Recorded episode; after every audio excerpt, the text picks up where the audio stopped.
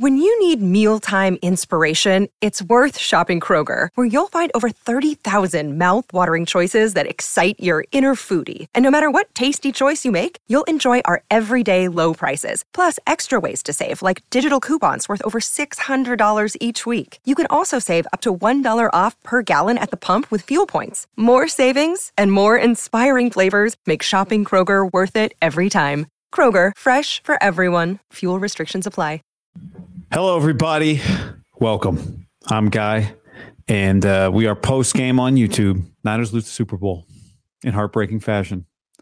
And we're going to spend some time tonight trying to figure out what are all the reasons why. I mean, on one hand, I go, well, this is what it must have been like for, the Suns, the Jazz. The 49ers feel like the Utah Jazz right now, the 90s. That might be too old of a reference for some of you. But it's appropriate because that's the last time the 49ers actually won a Super Bowl. It's been a long time. And it feels like you're going up against Michael Jordan and you just can't give Michael Jordan too many chances. I picked the Niners to win this game 31-24. And, there were so many plays that were the difference in this game. It felt like in two critical spots, it was Kyle Shanahan against Steve Spagnuolo. And Steve Spagnuolo won. He won. Now the Niners got field goals. They got a field goal to go up 21-19 in overtime, or 22-19 in overtime. But I heard Romo said, maybe you should have gone for it on that 3rd and 4 late in the game or late in the overtime and try to score the touchdown. I had no problem taking the ball first, and I'll tell you why. I guess we're diving right in here. We're just diving right in. I had no problem taking the ball first, because your defense was gassed. Your defense had just been on the field. Mahomes had just driven down the field on them. And I understood taking the football first in that spot. It feels like maybe your offense is in a less pressurized position. And I was good with it.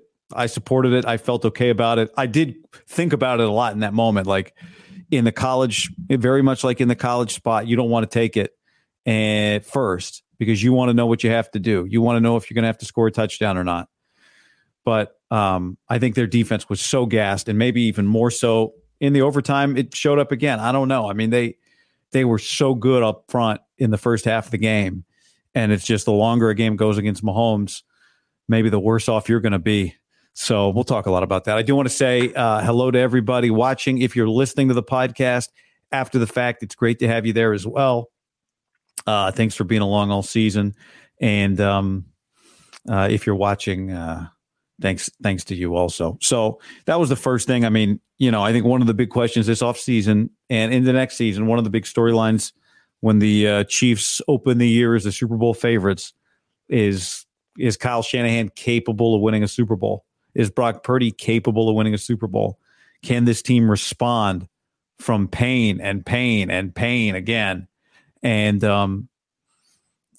still come back swinging. I do worry about that. Like my first thought beyond just the game is about 2024. How many times can you lose and still come back hungry? Will this group be able to come back hungry? Will they be able to get themselves? You don't know how many chances you get to be in this position. And you saw this year was another great example. I mean, the Kyle teams have been around the ball, so to speak. They put themselves near championships, but they haven't won it. And you just wonder how many times can you get back here? So, I was building a list during the game of talking points if they win and talking points if they lose, right? What kind of the narratives and storylines are if they win, what some of the narratives and storylines are if they lose. And, there were, I think for me, probably definitely two big play calls that stood out.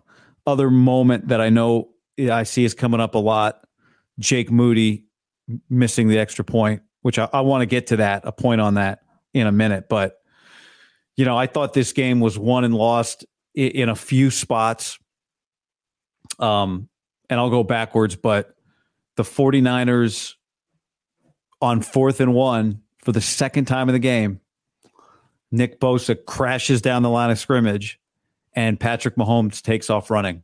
I mean, in some big spots, the Chiefs offense, which was not great for most of the game, although Mahomes threw for 333, they took candy from a baby. And that was one of them. 4th and 1. And Bosa just comes screaming down the line after Pacheco, who does not have the football. Mahomes had the football. And Romo spent a lot of time during the broadcast, rightfully, saying the Niners were doing a pretty good job. And he focused a lot on Bosa, on being disciplined, staying outside, maintaining pocket integrity. But in two big spots, he didn't know that Patrick Mahomes had the football. And Patrick Mahomes had the football. I mean, I know it was 4th and inches, but the second the Chiefs lined up in shotgun, spread it out on 4th and 1, I thought Niners got a shot to win the game right here. Like if they had lined up under center, I think I would have felt different. They lined up 4th and 1 shotgun, and I felt really good about the Niners' chance to win the Super Bowl right there. Once they picked that up, it really changes. Go back. Another very significant play. 3rd down and 4. And I sent this play for those of you. You can go to my Twitter page at Guy Haberman. Go watch the play. The 3rd down and 4 play. The Niners have the ball in overtime in their possession, right? 3rd and 4, it's the ball. Purdy gets pressured up the gut by Chris Jones. Just kind of throws it. Nowhere near Jauan Jennings. And they end up kicking the field goal. On that play, not only does Jennings eventually come open, but Brandon Ayuk, people, is as wide open as you cannot be more wide open in the red zone than Brandon Ayuk was on 3rd down and 4. Now, he's coming off the backside. Purdy is looking to his right. He does not have nearly enough time to get to Ayuk. And I sent it to my buddy Jeff Schwartz, former NFL offensive lineman. He was on the YouTube channel last week. What's the deal, Jeff? Well, Jeff, I just retweeted it. He replied and he posted. Because I said, how does Chris Jones come? Why is Chris Jones unblocked? And his conclusion was that everybody had to pick. There were too many guys that the Niners, somebody was coming free. Now, personally, Chris Jones is not the one you want coming free, but that the Chiefs just had the right call at the right moment. So Steve Spagnuolo beat Kyle Shanahan on the biggest 49ers offensive play of the season. Beat him. Ayuk, defender falls down. If Purdy has another half a second, he can either hit Jennings. He'll have two guys he can throw a touchdown to, Jennings or Ayuk. And he didn't have that time because Spagnuolo beat Shanahan on that play. The last 49ers possession of regulation. This is the other play. 3rd down and 4. 2-minute warning. You pick up the 1st down, you probably win the Super Bowl. Eventually, the Niners kick the field goal with Moody, 53-yarder. They go up 19-16, and Mahomes ties the game. But it's 3rd down and 4, 2 minutes. Spagnuolo's been blitzing. He blitzes, and they don't even get anything. Like, not even close. Didn't even have a shot. Didn't even give him a chance on that play. And they kicked the field goal. Those to me were the three plays that were the difference in the Super Bowl. The last two Niners possessions and then the last Kansas City possession. There's a bunch of plays we could pick out. The fact that they held Kansas City to a field goal at the end of regulation felt like a miracle at that time. But I'd say those are my three plays right now that really jump out to me. 2 failed offensive 3rd down conversions. And when I say, it's one thing if you extend a play and throw to a guy and it's just out of his reach, or if you hand it off and he gets stopped after a 3-yard gain, but there was not even a chance to make a play. Both of those plays were dead on arrival. No shot. And that's really frustrating when their call is so much better than your call that your guys, you don't even have a chance to make a play. And then, like I said, the Bosa play, in overtime was the other one. A lot of people you'll point to Moody missing an extra point. That's a legitimate thing. That happened. Bad kick by Moody, got blocked. Instead of it being 17-13, it's 16-13. And that gives Kansas City the chance to tie the game, which they do at 16-16. But here's what I'll say about that. We don't know. there's a chance that was a blessing in disguise, as crazy as that sounds.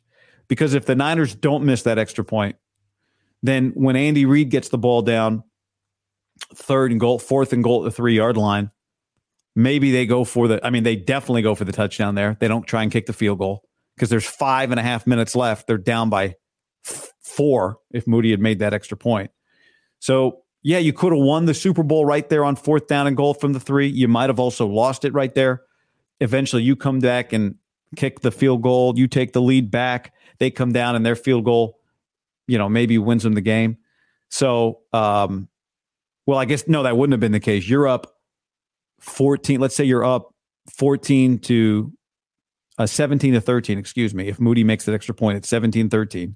They get the ball. That maybe they score a touchdown. They go up 3. Then your 3 ties the game. Then their 3 wins the game. So, yeah, I mean, look, missing an extra point in the Super Bowl is catastrophic.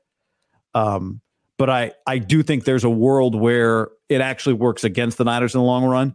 It's on the list. It's on the list of plays that cost you the Super Bowl. But I think those other 3 plays I mentioned were more devastating. And specifically the 2 3rd down and 4s. Niners had 2 3rd and 4s on their last 2 possessions. You pick up one of those, you probably win the Super Bowl. You pick up one of them, you win the championship. And they didn't even get close on either. Those are my 3. So if I'm missing, for those of you who are watching this thing live, whatever I'm missing, I know I'll try and keep up with that. I'm trying to get all my thoughts out before I start getting into the chat and getting myself distracted. But I will get to a couple super chats right now. Alien 10 spot. We win the game if the Chiefs have to drive down the field for a touchdown. Missed extra point, killed us. You know, I just addressed this, but I'll say again, I think maybe. I know if you get either of those 3rd and 4s, your chances of winning the Super Bowl go up by a massive percentage.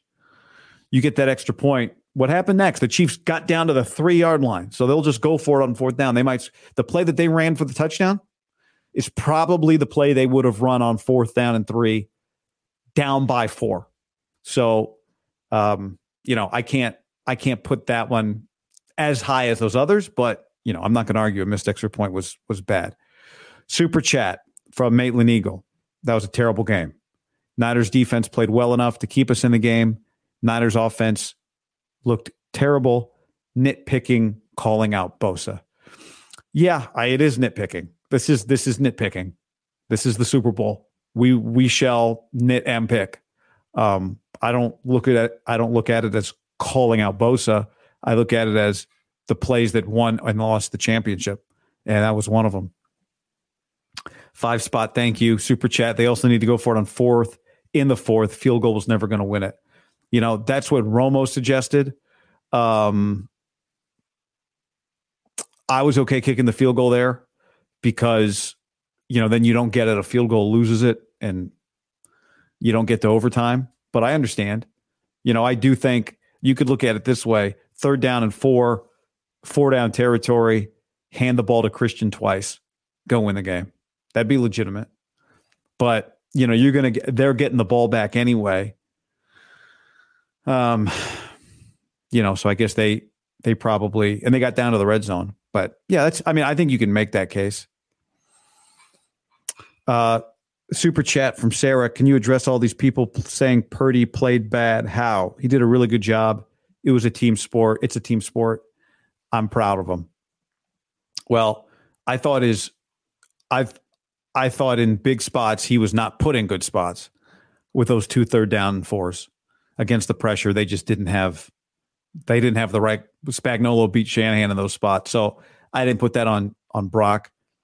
If you had told me coming out that Brock would be 23 of 38 for 255, a touchdown and no picks.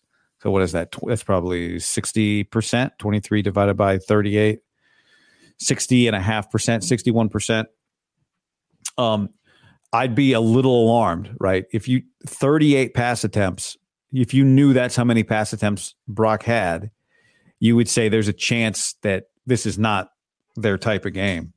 You know, you go back to the first half and the McCaffrey fumble, the second possession, Trent Williams gets the hold and the false start. That really hurt because at that time there were They were working off their script, and they were over nine yards of play. The 49ers were after their first two possessions, over 9 yards of play, and did not have a single point to show for it. 38 pass attempts is the second most of the season for Purdy. He had 39 against the Green Bay Packers. So I thought Purdy was fine. I thought Purdy was, for the most part, you know, if you had watched him, if I somehow you were able to see him play without knowing what happened in the game, it would have looked, I thought, good enough to win it. But in crunch time, his team, and I think in large part because of the plays that they had called against Spagnuolo, his team lost. I thought he made some excellent throws.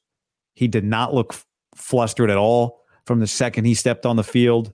He did not look like a guy who'd never been there before. He looked ready. So I think there were a lot of things that lost him this game. He could have made a couple more plays. But I think when you look at the throws that he missed and the plays he didn't make, mostly he was under extreme pressure in those spots. I can't think real quick here. We can think about it. Somebody tell me if I'm missing one of any obvious plays that he missed that were there to be made. He missed Deebo Samuel over the top in the end zone. He was getting crushed by Chris Jones. I mean, Chris Jones really affected this game for Kansas City in the way that people would be afraid that Chris Jones would be able to disrupt the game. So I think early in the game, they were blocking well, too. That did not continue. Chris Jones was a problem. But, you know, he throws the deep ball to Deebo Samuel early that gets broken up by Trent McDuffie. That's just, Deebo doesn't win that play. I've been telling you guys about this since training camp. The 49ers don't win those deep balls with Deebo Samuel. And today they really didn't win any, right? I mean, Ayuk, and will be interesting to see what the explanation for that ball on the early possession, whatever it was, the third possession of the game. Yeah, the third possession of the game that eventually got the Moody field goal. Will be interesting to see what they say about that. But they missed that. Ayuk had his guy beat. Deebo had his guy beat in the end zone, missed that. But those were Chris Jones. The second one was a Chris Jones play. The first one, there was pressure as well. So I thought Brock was okay, man. I really did. I thought he was good enough to win the Super Bowl. You know, if I know the offseason conversation, a lot of it will be, can you win a championship with Brock? I've said for months, I believe you can. I still believe you can. Seeing a guy play that under control, make that many right decisions, make that many good throws. I think he's good enough. I still think he's good enough. And we'll have time to talk about like what comes next, but they should be still a pretty stacked roster in 2024. I know no one wants to hear that right now, but they should be a pretty stacked roster in 24. Dante says Purdy was like a B grade. I'm going to watch the game again, but I think that's probably correct. That's probably fair. I mean, there were a couple moments where you just had to go beyond your coach's capability. The coach can't be on the field for you, so you got to go make the play. And, you know, he made a couple. He did. He made a couple. But ultimately, I think it was more they had the wrong call. Niners had the wrong call. Chiefs had the right call in the biggest moment. Flavor, Reborn Restorations. It might be a business there. So $2 on Super Chat. Brock is good enough. Is Kyle? I still believe that he is. I know that's probably going to be an unpopular opinion here on Sunday night and maybe on Monday morning. But yes, I do think Kyle Shanahan is good enough to win a Super Bowl. He hasn't done it. He didn't do it tonight. I do think he can do it. So I think he's good enough. But I know we'll I won't go further there right now because I know we'll probably have a lot more of that to get to. Kyle Burka, real name on the internet, bold, 20-spot super chat. Great content all year. Thanks, guy. This one hurts. Thank you, Kyle. Appreciate that. What else? You know, I think we've probably seen the end of Steve Wilks. He called a pretty damn good game for a lot of the game. But to see Kyle Shanahan step in at the end of the game and call a timeout because he didn't like the defense. And this, you know, Romo was right there with him. Romo didn't like the blitz on 3rd and 6 that got him the Rashee Rice first down, where Rice just came across. I think it was it Logan Ryan that came off the edge. Rice ran right by him, and man, Patrick Mahomes made it look easy. And then he definitely didn't like what was going to be a 2nd and 6 zero coverage pressure situation again. Shanahan calls the timeout. Shanahan's screaming into the headset. Shanahan is still talking into the headset and making sure they got the call that he wanted. So it feels like those two guys are not on the same page. Maybe I'm wrong, but it just feels like he might be looking for another defensive coach. Crazy, because they were physically, they had players not live up to hype. They had players get hurt. They were 3rd in the league in points. That's just what it feels like Sunday night. Maybe I'll feel differently Monday or after I watch it again, but just specifically seeing Kyle get that upset in that moment and calling the timeout in that spot. Yeah,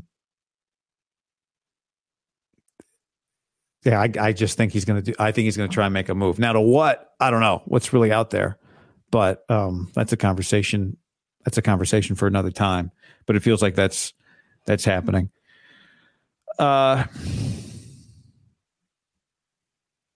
Did he abandon the run? Did Kyle Shanahan cost them the game with his play calling, not at the end of regulation or in overtime, but in the second half? I mean, let's revisit how the 49ers ran offense in the second half. They start the second half with an interception. Ji'Ayir Brown picks off Patrick Mahomes. Patrick Mahomes is not going to make many mistakes. Patrick Mahomes is not going to help you out. At that point, you had been all over him in the first half, even though statistically his percentage was good. Mahomes was 11 of 13 in the first half, but he was under a lot of pressure, or as we like to say in NFL films, duress. He was under a lot of duress. And then the second half starts, and you think, okay, maybe the long halftime, is he going to have time to reset? And he comes out and throws the pick on a really bad decision and a really bad throw from him. So the Niners take over the Kansas City 44. Purdy gets blitzed, has to throw it away. Chenault comes up like the left middle, right? And Purdy just has to get rid of it. He actually did a pretty good job because he got away from Chris Jones. So, you know, I don't know if you should look back and go, Kyle, you should know the pressure's coming right there, but they don't run the ball on first down. Okay, so now it's 2nd and 10. Aaron Banks gets the Niners' 3rd false start of the game at that point. Now it's 2nd and 15. 2nd and 15, Brock makes a really bad throw to Deebo. We have to watch it again. I didn't think it was tipped. It was just a bad throw, very low. Deebo had no shot at it. So now it's 3rd and 15. Can you get to field goal range? No. Brock runs. Willie Gay tracks him down. They got a punt. Chris Conley, who if the Niners win this game, probably would have been like top 5 MVP voting, makes a great tackle down to the 2-yard line on the punt. Or not a tackle, he downs it at the 2. So, okay, you did not run the ball in that possession. Fine. Once you get to 2nd and 15, tough spot, but not running it on first down when they blitzed you turns out to be a mistake, right? So Spagnuolo wins, you lose in that spot. Spagnuolo won, 49ers lost on that possession. All right, next possession. Purdy, first down. Actually, I said he evaded Chris Jones. No, he didn't. He just threw the ball away on that Chenault blitz. The next possession is, again, first down after the punt. Almost gets sacked. Tries to, they're throwing on first down. Gets away from Jones. Throws it to Jennings, nice little sidearm, but he loses yardage. Okay. So now it's 2nd and 18. Check down to McCaffrey. 3rd and 11. Incomplete. Down that left sideline. Kittle never saw it. Deebo got hurt. Punt. Chris Conley tackle. Okay. Haven't run. It's been like an hour since the second quarter. The Niners haven't run the football. So Chiefs get the ball. They kick a field goal. It's 10-6. Niners next possession. They run on first down. No gain. Then 2nd and 10. Not only not run, they go empty. So the Chiefs know the Chiefs know you're not running the ball here on 2nd and 10. That was a spot, and I thought, you know what? I thought Romo was good in this game. I know Romo, him and Nance, they got heavily criticized by Andrew Marchand of The Athletic, who I saw in an elevator in Vegas, said hello to, nice guy, good, excellent writer. A lot of criticism, and it was a good scoop by Marchand because clearly somebody around Romo thinks he's not prepared enough. Romo was really good in the Super Bowl. He said, Kyle, run it again on 2nd down. Shanahan did not run it on 2nd down. They throw the ball incomplete. 3rd down, throw the ball. McDuffie has undercuts. You know, these against really good man-to-man cornerbacks, 50-50 balls to Deebo, he's not going to win. That's just not his strength. It's not his strength when you're playing McDuffie. It's not his strength when he's playing Mooney Ward or Diamador Lenore in camp. That is not his strength. So McDuffie all over him. Deebo's got to break it up. So now the Niners have had 3 possessions, and they've run the ball 1 time. Now, in fairness to them, their mistake of not running it on 1st down and 2nd down on that drive, or 1st down on the other 2 drives, they make mistakes and then they put themselves in you got to pass situations. But that's Spagnuolo winning. 4th Niners possession. Hard to really criticize them here because they score a touchdown. They throw the ball on 1st down, though. Purdy, I think the ball got tipped. I write in my notes, the ball gets tipped. Didn't get tipped. Just came out bad. But McCaffrey, Jennings, Deebo, Juice, Ayuk, big play. So then they're rolling. Okay. But, you know, that was the 3rd quarter. It ended at that point. They did not score. They did not run the ball. They ran the ball like twice. They ran the ball twice in the 3rd quarter. That's the number. I'm looking at it here. I think 2 runs in the 3rd quarter. 3 because Juice ended the 3rd quarter with a 2nd and 1 down, 2nd and 1 run. So did he abandon the run? I think that's going to be one of the big narratives in this game. I think abandon is too strong. I think he put himself in bad spots where he had to throw, but by not running on 1st down, they did that to themselves. And by getting beat by Spagnuolo on the 1st down play after the interception, they did it to themselves. So I thought mark that down. I said there were 2 critical plays where Spagnuolo beat Shanahan. Really, there was 3 then, right after the interception. That's another one. Spagnuolo had the right call. Shanahan had the wrong call. And big moment there. Murray on the stream says, none of our star guys on offense took over the game. McCaffrey, Ayuk, Kittle, Deebo, couldn't get anyone going. I mean, ultimately, McCaffrey had 8 catches for 80 yards. He had 22 carries for 80 yards. So he had 160 yards in the game, 190 yards in the game. I thought McCaffrey was really good. I mean, I know 3.5 yards a carry, but that's okay. That's your recipe. McCaffrey as a hammer, as a 160. Bad math by your boy. 160. 8 times 2 is 16. 160. If you told me 160 yards for McCaffrey, but he only did it on 3.6 yards per carry before the game, I'd say, okay, you know what that sounds like? That recipe, that sounds like the recipe of just of salting the game away. So I thought McCaffrey was really good. Jennings, I think Jennings was going to be the Super Bowl MVP. If the Niners had won the game, he threw a touchdown pass. He caught a badass touchdown pass. 7th round quarterback thrown to a 7th round receiver. Deebo, 11 targets. 3 catches. Carrying the ball, not effective. But I think so much of Deebo, it's about getting him the ball in a creative way in space and then letting him make plays. When I see him getting targeted 11 times and catching 3, that's usually not a Deebo problem. That's usually a ball placement problem, an offensive problem. You know, like, I just said it, but I'll say it again. Deebo doesn't win over the top 50-50 balls. That's a losing play. And it's been a losing play if you've been watching the show or listening to me since training camp. I've been saying it since then. I've said it before the season. Every practice I went to, it felt like they threw one ball over the top to Deebo per practice just to keep him engaged. But it never worked. It never worked, ever. Didn't work. Didn't work in camp. Doesn't work during the season. 50-50 ball, jump, deep balls, whatever. And it didn't work in the Super Bowl. I get it. Throw it. Fine. You got a guy in the end zone. Take a shot. He doesn't win on that spot. Kittle. 2 for 4. I don't know what happened on the sideline ball on third down. Did Purdy throw it to a place where you just Kittle wouldn't expect the ball to be? I don't know.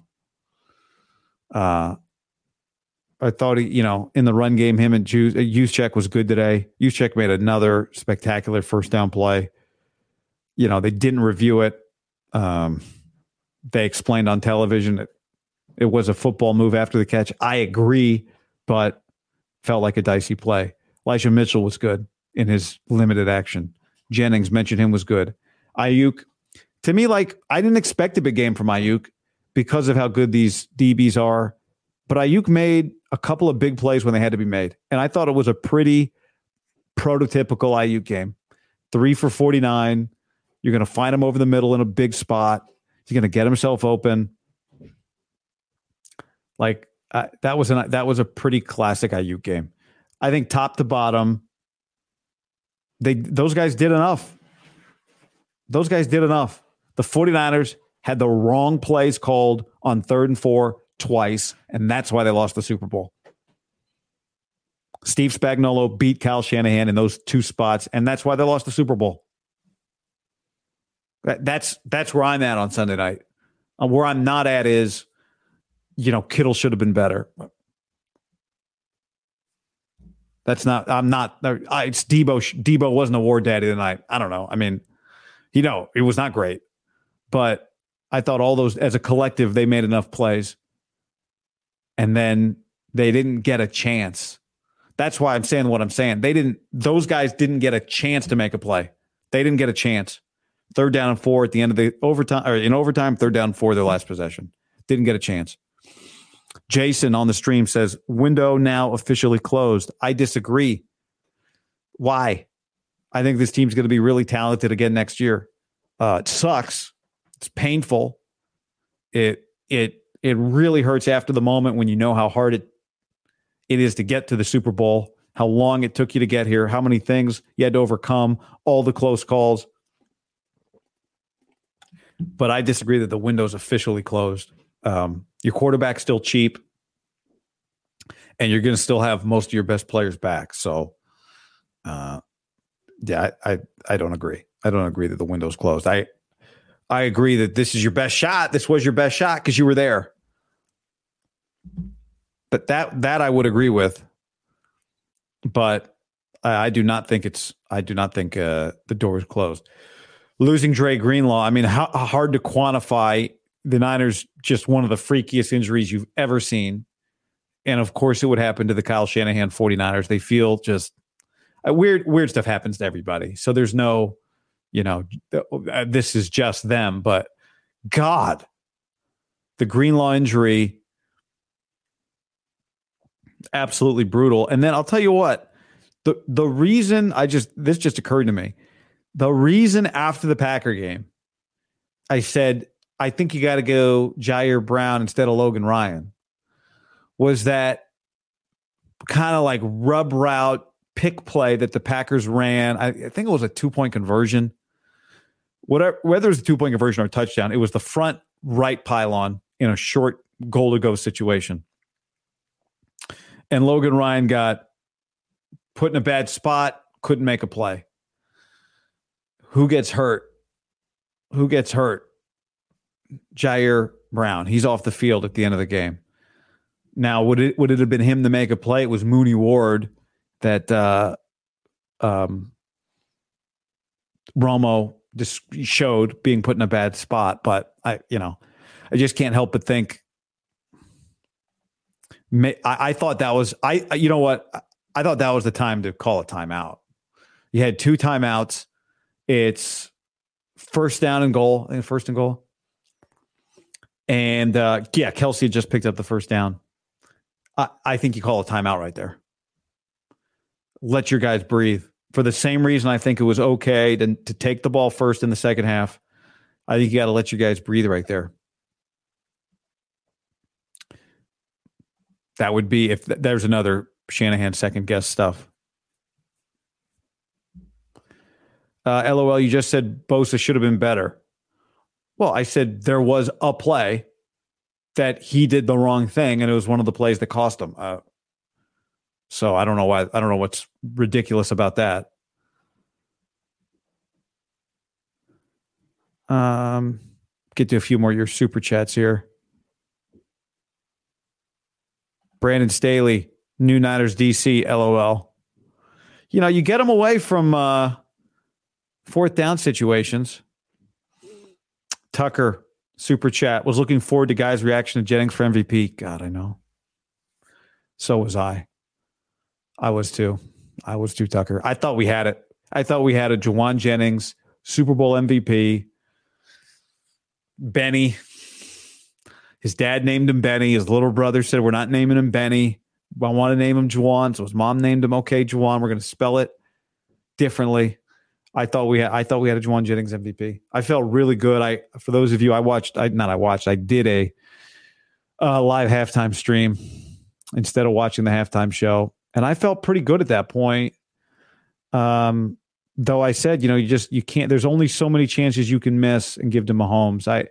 So much of the talk in the week leading up to the Super Bowl was just, I love this team, except do you want to bet against Mahomes? And somebody said to me today, they're like, you know, I think it's kind of lazy analysis to say, well, it could just be Mahomes that beat you. Well, no, it's not. I think that I hate to be right about that, but that's like the one thing I was right about pregame. Devin says, we won't win a Super Bowl with Shanahan. I disagree. I think he's capable. Sean says, can we stop calling Kyle an offensive genius? I don't think we will, and that's fine. But he missed his chance. He missed his chance tonight. Gabriel says, third Super Bowl loss in a row where the Niners were the better team.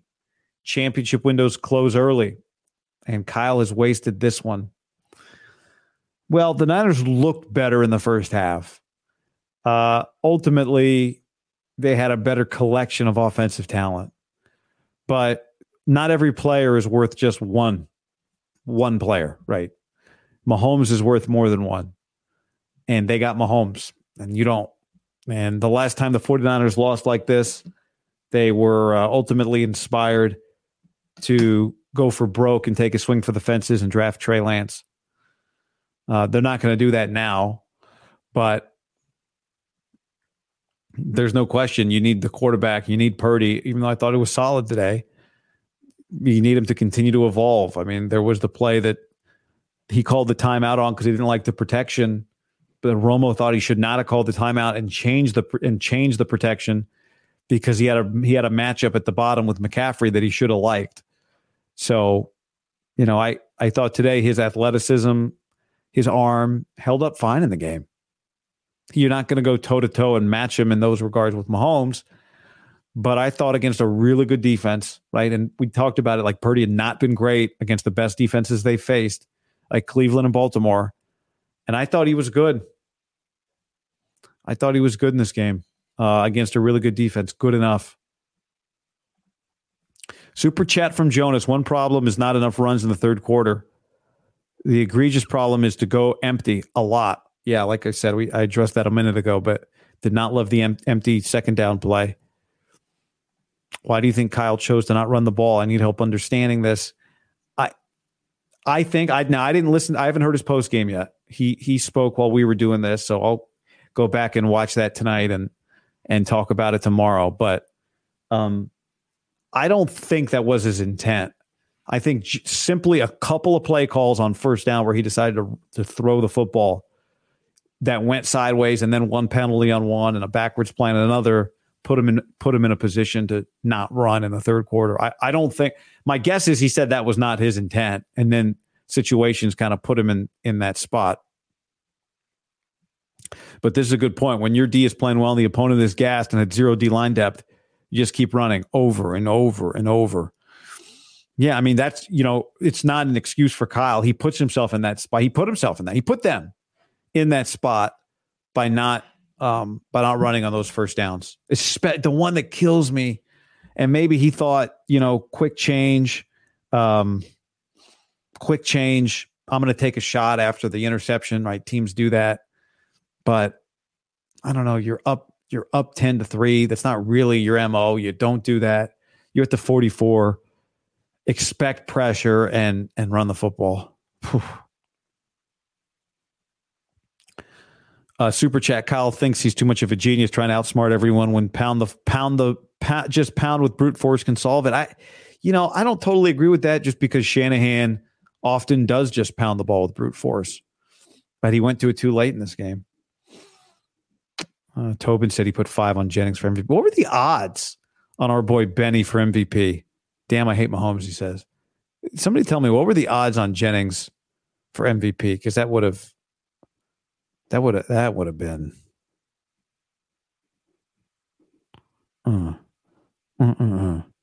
would have been sweet. This is now 2 Super Bowls that have gone to overtime. The last one being Falcons-Patriots. And both of them, I was talking to David Lombardi and his wife Margot about this a couple days ago. And I texted him today because his wife Margot was like, I think we need an overtime. Have we had an overtime before in the Super Bowl? It's like, yeah. And Lombardi and I were both like, and that one was anticlimactic at the end. Just the way that the Patriots scored to win that game, kind of a wide open run. It wasn't a dramatic play. Just the second the play happened, it was a touchdown. Although that one actually was kind of close. I take it back. That one was not an obvious touchdown. We had to wait for a second. And this one was similar. It was such a just a brutal last play. I mean, to lose is to lose. But to lose on a walk-in touchdown when you just get completely tricked is somehow, I don't know, it feels like it makes it worse. You know, if your guy is there, DB on his back, Mahomes slings it in. If you hand the ball off and some dude breaks a couple tackles, but to have a walk-in totally fooled, never had a chance. I mean, now that I say it out loud, you really think about it. There are 3 big plays in the game. The 2 third and fours that I've hammered and the touchdown where it was a complete coaching play. You know, I mean, pick any 2 football players you've watched in your life and they score a touchdown on that last play that the Chiefs called, right? I mean, JT O'Sullivan to Joe Williams. That's a touchdown. It's that's bad. That's just really bad. Anybody scores on that play. God, the more I think about that play, the more I hate that play. Everybody wins it. So the point being, like, that's just a complete outsmart. Complete outsmart. Sometimes you got to roll a hard 6. Thanks to the amazing content. Sports psychologist interview was a top 10 spot. Thank you. I'm glad you appreciated that. That was Dr. Michael Gervais. If you missed that earlier in the week from Vegas, I was in Vegas. For those of you, I was in Vegas this week. Khalil, we've lost 3 Super Bowls in 10 years. Jed's 49ers are losers, period. Strong disagree from me on that. Losing in the Super Bowl makes you a Super Bowl loser, but does not make you a loser. What the Niners were between Harbaugh and Shanahan, the Tom Sula era, the Chip Kelly era, before that, the Singletary era, they were losers. 3 Super Bowl losses, you lost Super Bowls, doesn't make you a loser franchise.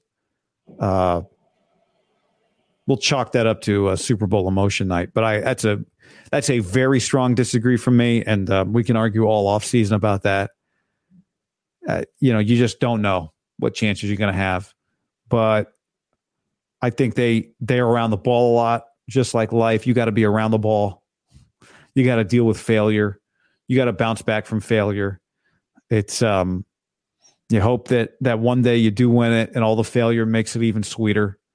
You're going to have to beat Mahomes or Burrow or Herbert or, you know, and Harbaugh. Or, it's going to be really freaking tough. And this year it felt like the NFC opened its doors to you. Maybe Jordan Love and the Packers will be better next year. Maybe the Lions will come back even better, even though, as you know, I believe they're capped. Maybe the Rams will come back better, even though Stafford's aging. Maybe Caleb Williams is going to end up at the NFC, and maybe they'll be solid. But they're not losers. Those guys have played their ass off. They've got a top five coach who got beaten some bad spots today, and they lost the Super Bowl again. And the franchise that was known for winning Super Bowls, the gold standard, won 5. If you're a Niner fan who, you know, wasn't 10 years old in 94, or you weren't around in the 80s, then all you know is heartbreak and losing in big spots. And it's kind of wild, really, that the Shanahan era and the Harbaugh era feels so similar right now. So similar.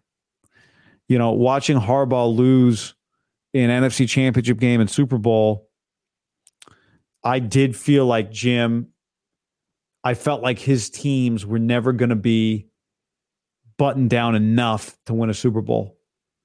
Now, Jim ultimately won a national championship at Michigan, and I do think that kind of proved me wrong.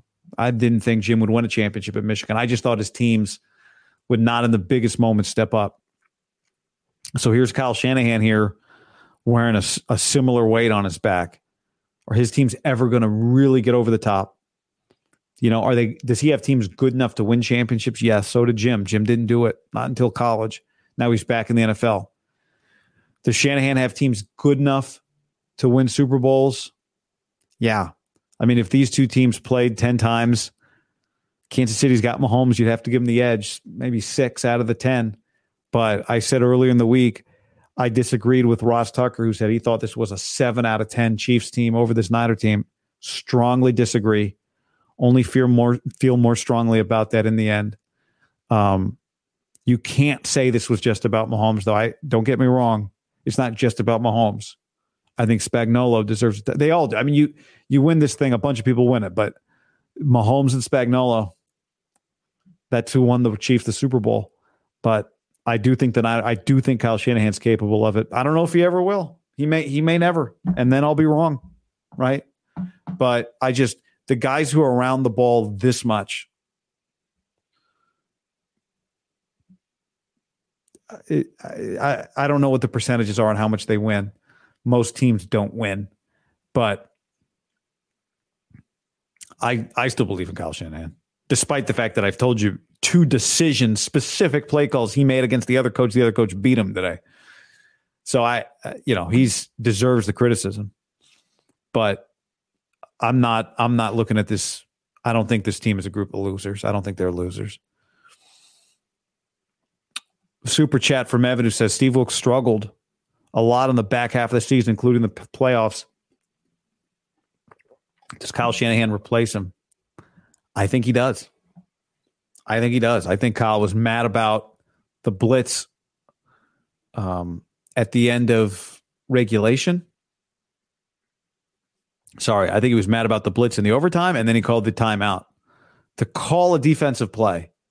I'm sure he's done it. It's pretty alarming when you see the offensive coach telling the defensive coordinator what to do with that level of frustration and emotion. So my prediction right now is that he will replace him. Yeah. Super chat from Joshua. Kyle did it twice when he kicked the field goal. He gave the Chiefs 4 downs on every try. They would have been better off turning it over. The moment he elected to kick, he should have lost in regulation. You're saying on 4th and 4, Joshua, on 4th and 4 in regulation, he should have gone for it instead of kicking the 53-yarder that Moody made, by the way. I'm not saying that at Josh. I'm just saying, wow, Moody. I get you could argue, and I did not feel this way at the time, so this is a little revisionist history from me, but you could argue both 3rd and 4s play him like 4 down territory, run the football.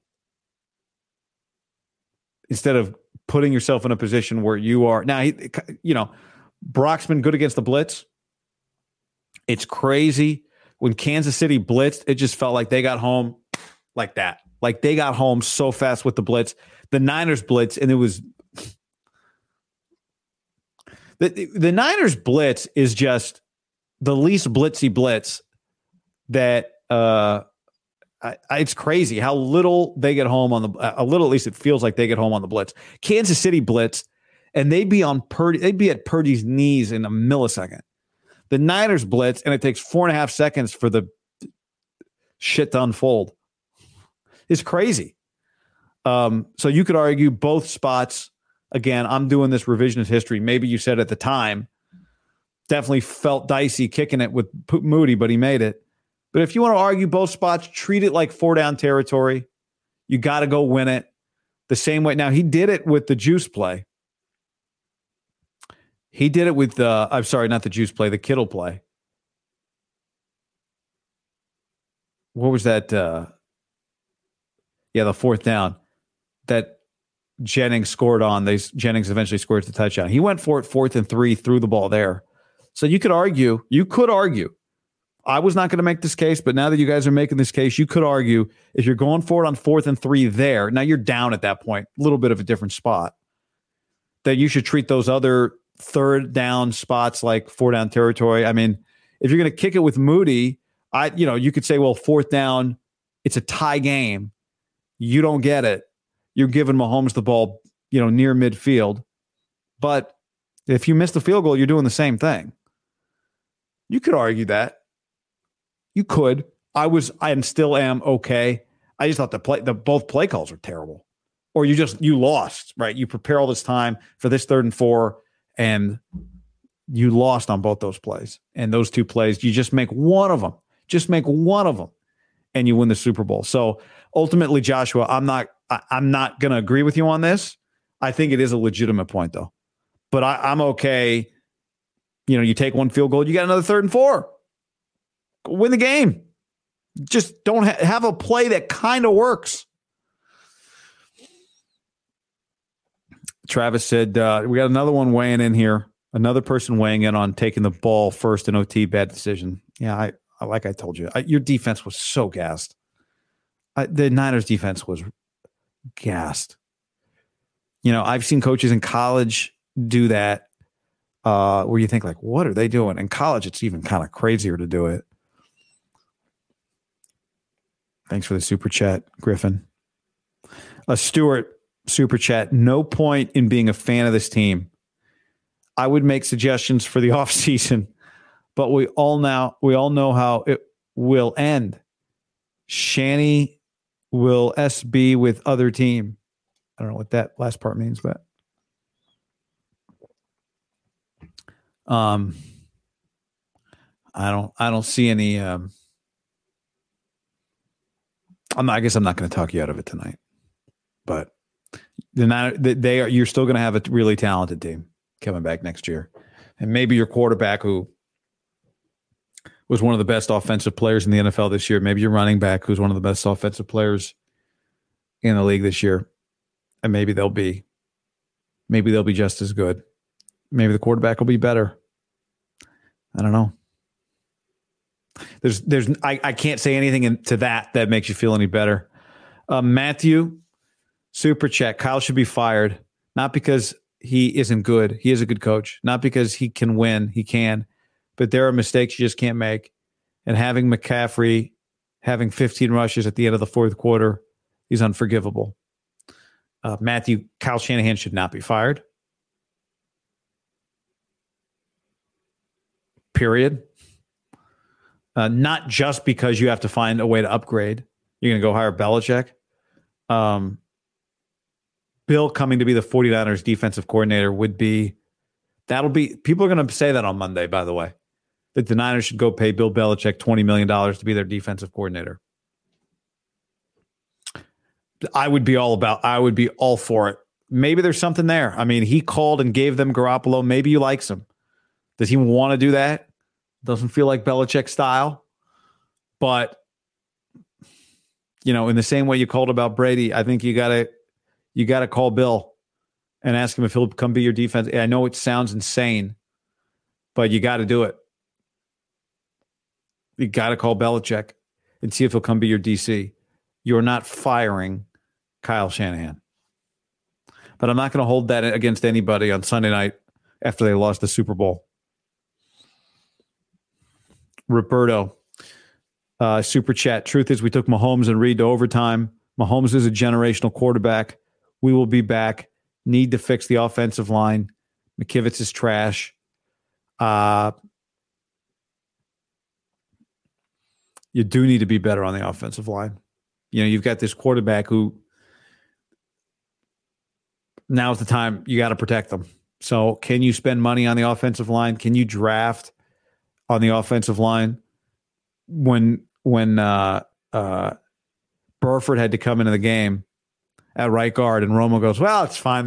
They've basically been running a rotation at right guard anyway. It's like, yeah, I know they have. And that's crazy. For 2 years, they've been rotating right guards. That's insane. I mean, I've never, that's unheard of. It's really unheard of on good teams. That's just wild. I'm going to go through here, and I think Middlecoff is going to hop in a second. I'm just going to clear out some of these. So many of your Super Chats. Thank you, guys. Appreciate it very much. Butcherbox.com/ham and another special deal. Free for a year. You get salmon, chicken breast, or steak tips in every order for a year, plus an additional $20 off right now at butcherbox.com/ham. Been telling you about it for years. Been eating it. 4 years on a regular basis. Easily find high-quality meat and seafood you can trust. 100% grass-fed beef, free-range organic chicken, pork-raised, crate-free, and wild-caught seafood. Always be prepared with meat in the freezer when you get butcherbox.com/ham delivered right to your doorstep with free shipping. ButcherBox is offering you free for a year plus an additional $20 off either salmon, chicken breast, or steak tips in every order for free. Sign up today at butcherbox.com/ham and use the code HAM to choose your free offer for a year plus get $20 off your first order. What's up, everybody? It's your old friend, John Middlecoff. I'm here to tell you about our friends at Game Time. Here's what I need you to do. Go to your smartphone, download a little app called Game Time. Baseball season's in full swing. Oracle Park. Been there a million times. Never doesn't live up to the hype. Go get yourself some garlic fries, a brewski, maybe some ice cream. They have very good Ghirardelli ice cream there. And when you do that, promo code HAM. So download the Game Time app, your first pair of tickets, promo code HAM, H-A-M, save $20. The A's only going to be in the Bay Area for the rest of this season. You probably can basically go for free. Just buy a pair of tickets to any baseball game. They also have comedy shows if you want to check one of those out, or concerts. Game Time app, promo code HAM, save yourself $20. We don't even need a thank you. Just hammer that promo code. Our bodies come in different shapes and sizes, so doesn't it make sense that our weight loss plans should too? That's the beauty of Noom. They build a personal plan that factors in dietary restrictions, medical issues, and other personal needs so your plan works for you. Noom doesn't restrict or shame when you want to treat yourself. Their flexible program focuses on progress instead of perfection. You don't have to give up carbs or anything.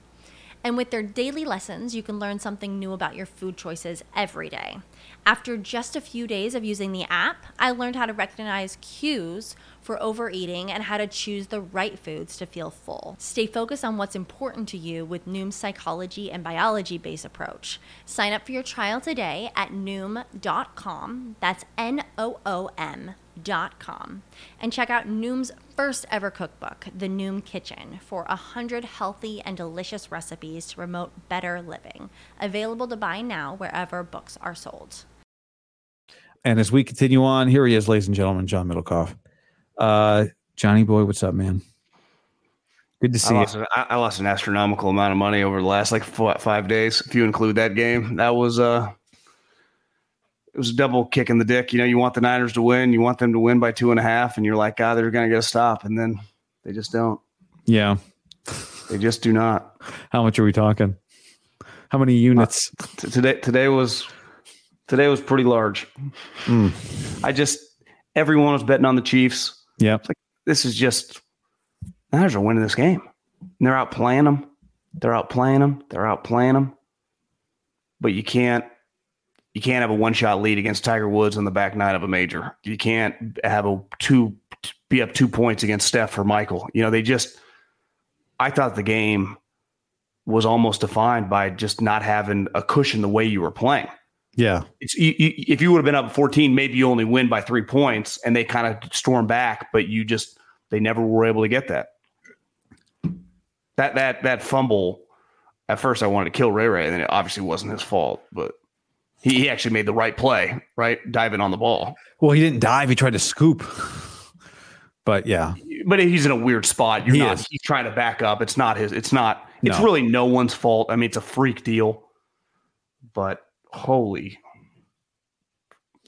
Did Mahomes won the MVP?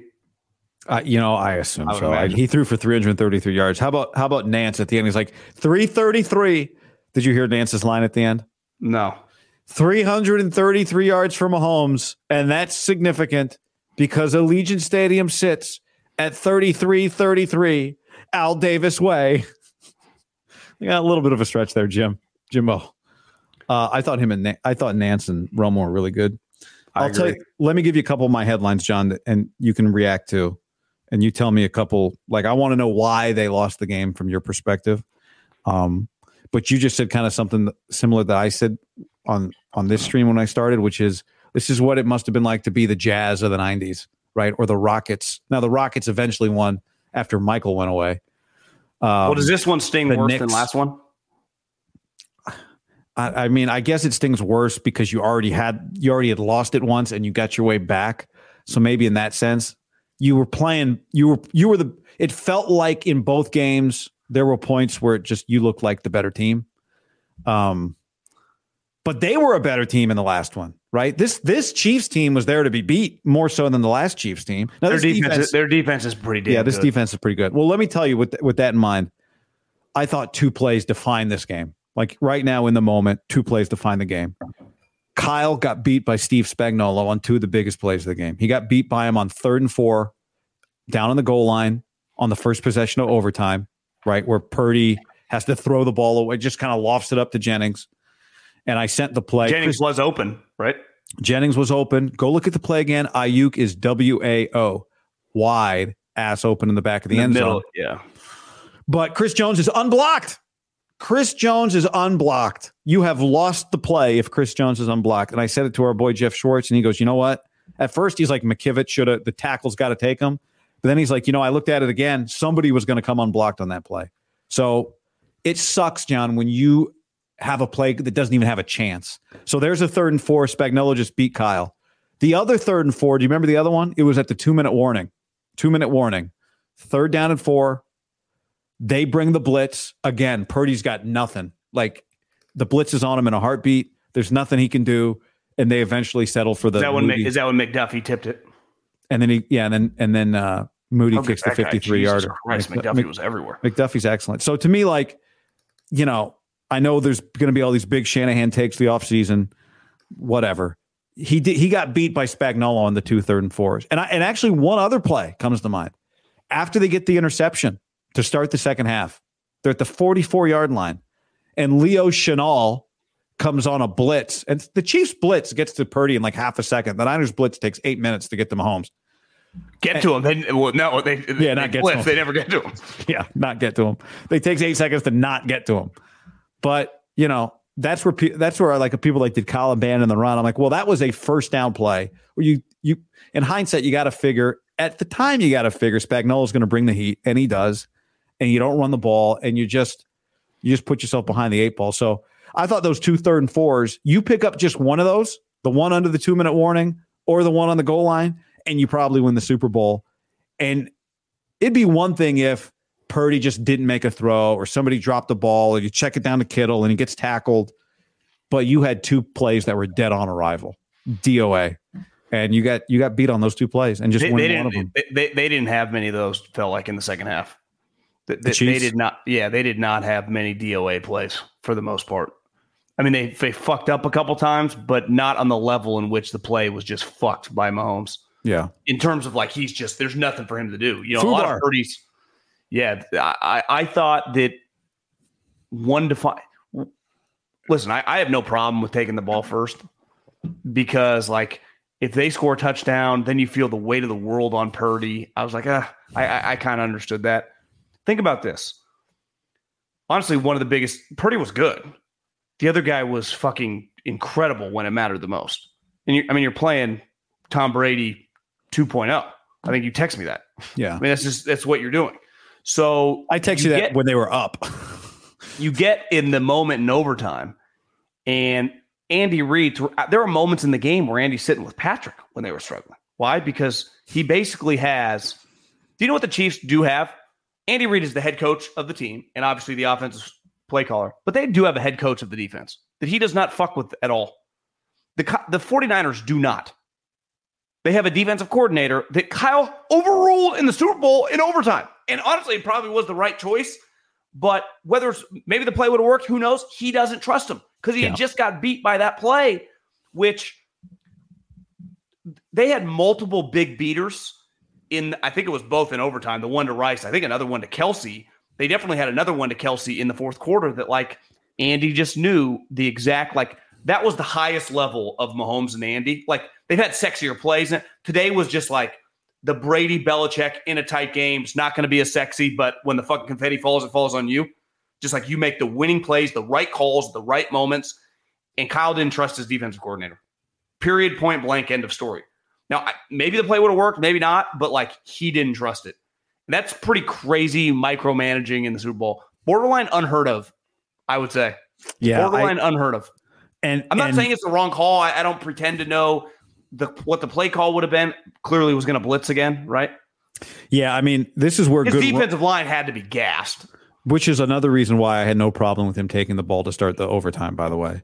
Because his defense was gassed at the end of regulation. And so were they, right? I wish he'd taken a timeout before the first down play that won them the game. You know, he had two times. He could have used, I thought he should have used a timeout in the red zone at the end of the game, at the end of the overtime, Shanahan, on defense. Yeah. He likes keeping timeouts with him. Yeah, he's for no reason. I mean, it's just, the first, how about when Romo's like, by the way, folks, this is just the first, think of it as the first quarter of overtime. I'm like, I don't know how much longer I can do this, but I do need to stop here. When he said that and they said it going into the overtime, Maria's like, wait, they play another game. I'm like, no, he's just explaining it wrong. Yeah. I mean, how about these? What are you talking about, Tony? There's not an extra game going on. If you want to use timeout, use timeout. This is not the first quarter. You can use a fucking timeout. This drive is for the game, Tony. There's not three more quarters coming. But you know, I thought it was interesting that, like, well, anyway, let me finish that point. So, I would have used the timeout I think the defining plays were those overtime defensive play calls. Because at the end of the day, you score on that drive. I know it sucks. And, you know, the Chris Jones play, but you did get 3 points. And if anyone had them minus 2.5, you're like, just get a stop. The defense has been awesome. This was not like some 45-42 game. Yeah, I mean, they had been awesome most of the game, but Kansas City scored on its last three drives.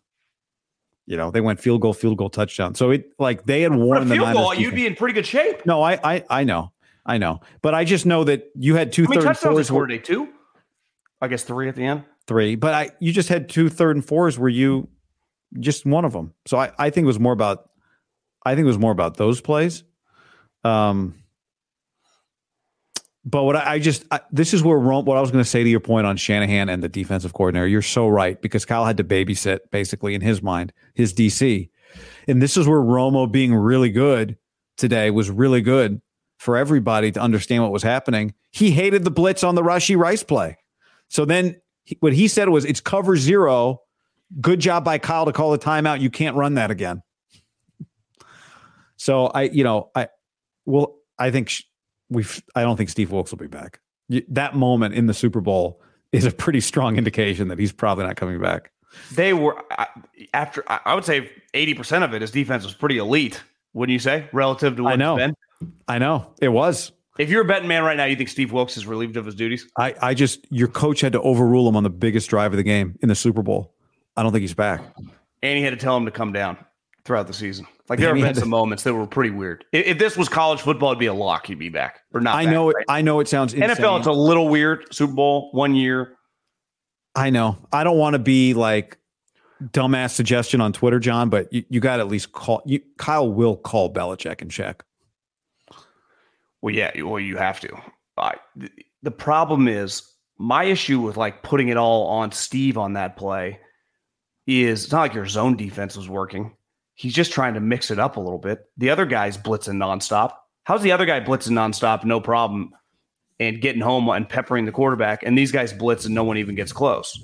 Is it because Patrick knows the exact right? Is this because his group's played together longer? They have new offensive linemen.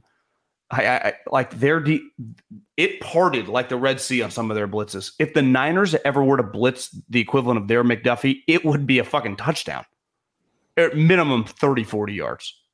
So, yeah, I mean, schematically, listen, no one's going to argue. If I told you tomorrow it's an Adam Schefter, Steve Wilkes, they told just, listen, you don't even need to cut. You're done. No Niner fan's going to complain. It would be pretty like, Jesus. It would, he basically, because I thought he was good. Now, he was pretty atrocious the last couple weeks. And if you can't trust him, like ultimately, if you can't trust a player or a coach in that moment, because that's all he's coaching for right now. Like, he's not coaching for the money anymore. He doesn't give a fuck about the win percentage in the regular season. Like he's just, he is that guy right now in the NFL more than anyone else. Honestly, there's no one even, he's in his own little category. He's like Phil Mickelson 03 or Charles Barkley was for a long time. He's just in this rare category.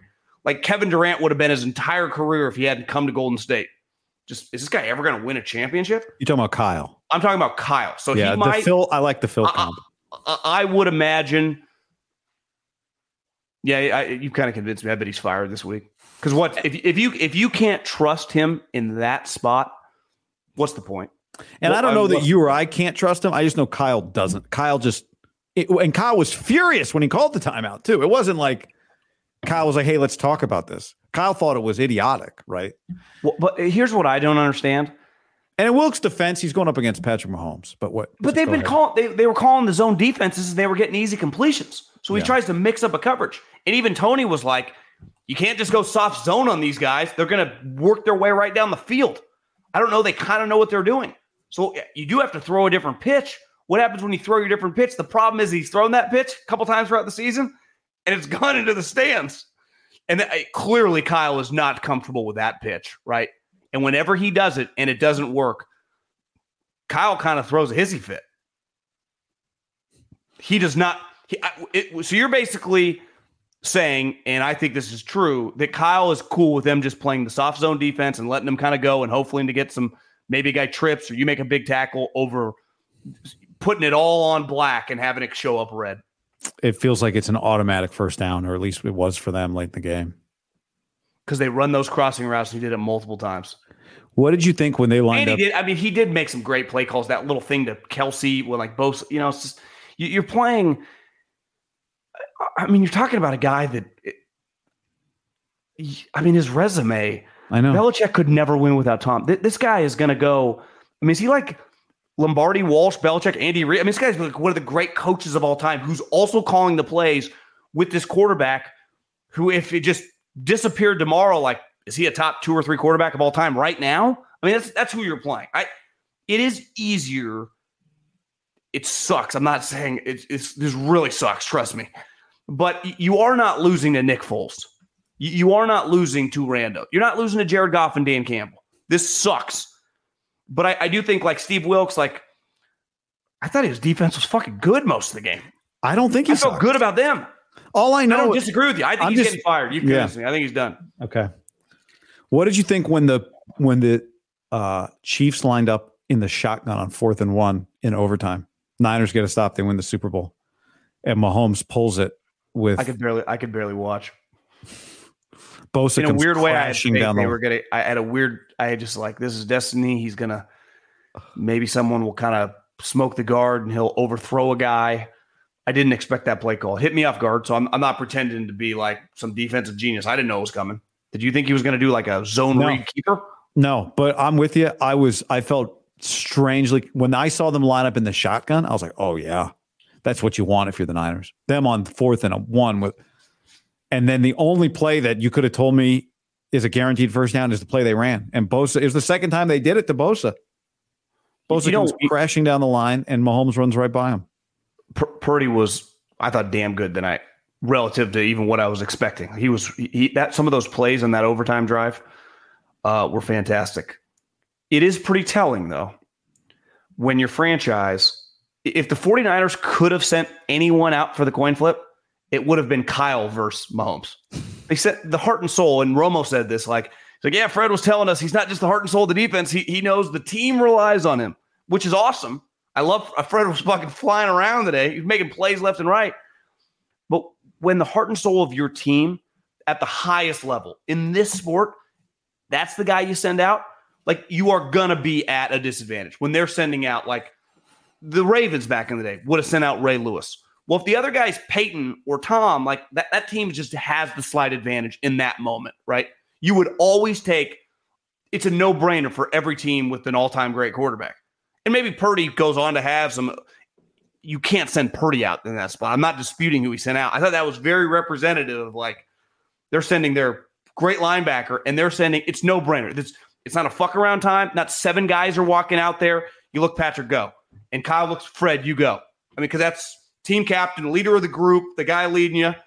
With neither coach probably hesitated. Mahomes, maybe Andy didn't even need to look at him. He starts walking. Fred, both of them. They don't even need to be told. Go. And then when the game ended, what? And Fred was there. Fred fucking played corner on Travis Kelce on the one play. It was incredible. I mean, Greenlaw tears his Achilles, which was pretty clear right away. It's like, oh my, this, how could this happen? I felt awful. I mean, that sucked. I kept thinking how shitty it's going to be for him once they win the Super Bowl and he's celebrating, which is cool, but it can't be as like you're like, this sucks. Can't, and he was so good early. But I thought that was very representative of, like, who would the Patriots send out, right? Who would the Peyton Manning teams send out? It's like, of course the Niners had Fred Warner. Like, that's not Trent's really deal, right? It's Fred. I guess they could have sent Nick, but, you know, Fred's the guy. The other thing is, listen, Christian doesn't do that stuff for him. It's not really his thing. No. Where was George Kittle today? What was this is? Well, he caught the big 4th down. I mean, he did. No, but I just mean over the course of the game, he can't get some big plays on like 3rd and 5. Their corners are excellent. Their physicality on defense is elite. They clearly, you know, Deebo's not Mr. Marvin Harrison running routes, and Ayuk made some plays throughout the game when he got him on safeties. But it's hard. Their corners are up in your ass. The 49ers were relying, and he's a very dependable, awesome player, on their 3rd receiver throughout the game. Where when push came to shove, the Chiefs relied on Kelce and they relied on Rice, who right now is their number 1 receiver. That's where the one thing that this game ages better, because this was the team to get, that Chiefs defense, and you and I were with a guy on the Chiefs. He's like, on Thursday night, he's like, by this defense, the group we have, it's not even remotely close of this era, which is now one of the great little 6-year stretches in NFL history, right? Mm-hmm. 6 AFC championship games, 3 Super Bowls. They lost another. Kyle's having one of the great winless Super Bowl streaks. One of the great Marv Levy streaks, yeah. And you just start, like, when he scored wide open and you realize Chiefs won, you just kind of cross your mind, like, is this ever going to happen for him? I know. At least Andy only got to the 1 in Philly. He lost a lot the game before. You get to this game, and let's face it, most Super Bowls are kind of tight back and forth, and you lose. It's, how does Kyle sleep this week? And I don't think he does. Now, you know, this feels like something for another time. The other game you lost by, what was the final score? 31-20 or whatever. Yeah, they scored 21 away. Yeah, you lose in overtime where you score in overtime. That's, I think this is way worse. I think the overtime adds an element, a pitch, a variable that the other game can't bring to the table. Especially when you get the ball first and kick the field goal. Go watch. I mean, I tweeted it. Go watch that play again too. The 3rd and 4 is just. Ayuk is so open. Jennings was open. Jennings was, they're both open. What was I going to say to you? Oh, look, they are going to, most of their talent's back next year, but you know, Greenlaw, you're not going to see Greenlaw till November, probably. Right. Who knows what kind of player it's safe to say he might, you know, you never know with that injury. No, but I don't, there's going to be a key player from this team. Bosa's good. Trent's good. Christian's good. Fred's good. Locks to be back, and Purdy. Right. I think there could be a variable of a Deebo, a Kittle, an Eric Armstead. Like, to me, there's a group where one of them is just not back at the money in which they're making. They're just it. That's the way the NFL works. They need. You say they have to get better up front, right, on the offensive line. Part of your thing now is we got to play Chris Jones. How do we stop Chris Jones in the Super Bowl? Now, maybe who knows what happens, but just that version of player. The Ravens' defensive line. All these teams have good defensive lines. How do we stop that guy? Cost us in some ways. You could argue the Super Bowl. He just made a play. I feel like he was making several. He made a bunch of plays. How about the fake screen to Deebo that turned into the pitch play to McCaffrey? It was early in the overtime. Do you think that was supposed to go to Deebo and got cut off, and so he just flipped it to McCaffrey, or it was supposed to go to McCaffrey like Andy Reid style? I think it was by design. I do think it was by design. And I thought Romo was good on that. Romo said Chris Jones was so tired, he was just in the right place because he didn't move. That's Greg Papa. He doesn't even try. It's like, well, Greg, I've seen him now 6 years in big games. Listen, I don't remember every snap of Reggie White either, but this guy's fucking... When the Hall of Fame comes around, he ain't waiting that long. How many defensive tackles this good was like? He's an elite player. That'd be my pushback to what you were just saying. Yeah. Unless you got like Jason Kelce or Larry Allen, like most guards are not blocking this guy. He's 6'5". He can move. He's just an all-time great player. I'd like to end the rotation at right guard after 2 years if we could, John. If I'm the Niners, that would be one. They technically did with Feliciano. When Feliciano got hurt, it's one thing on the to-do list. I would say, John, is let's stop platooning right guards. So to your point, like maybe you sacrifice one thing to get better at that spot, but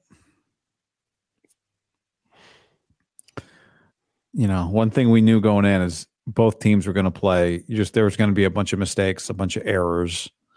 There were more than I thought with some of the fumbles, and the McCaffrey fumble. The game is so much happened after. It felt like they were scoring a touchdown on that drive, didn't it? They were 9 yards per play after their first two drives in this game. They were moving the ball. They had picked up 3 first downs in their first 5 plays of the game. I think that McCaffrey turnover was just such a kick in the dick. I think that pick by Ji'Ayir Brown that led to basically just a couple plays later a punt was a hard thing to stomach. I think when he picked it off, I felt they were closer, and then you realize, well, they're not quite even in field goal range, and then they went back. They had some moments today where they got, I think most people probably pretty critical of that stretch of Kyle in the second half. The third quarter, pass. Yeah, I do think there were moments, though, where he was running and all of a sudden it'd be 2nd and 9, and no coach that, you know, doesn't, you know, the way he plays, hates 2nd and 9, 3rd and long. Like, honestly, the Chiefs are pretty comfortable. When you have a star quarterback that you just are used to passing, Kyle's offense relies on like play action to pass. The other thing, if I wanted to be critical of Kyle, I've said this forever. Now, granted, this just is not offensive plays that he runs. One of your quarterback's best attributes is his legs and mobility. Why don't you move him out more on the play action roll? Like, you know how Mahomes, they just roll him out, or Josh Allen roll him out? When Purdy rolls out, when shit hits the fan, what usually happens? A fucking play. He's a very instinctive player on the move because he's a good athlete, but he's not really looking to run like a Mahomes or back in the day with Russell Wilson, and he makes great plays down the field.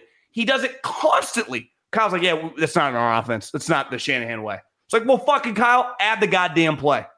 Add the play. Especially when their best player is right over your guard and center. Get him on the fucking move, especially when you have these great athletes all over the field. But he never, ever just like, Shotgun gets him moving.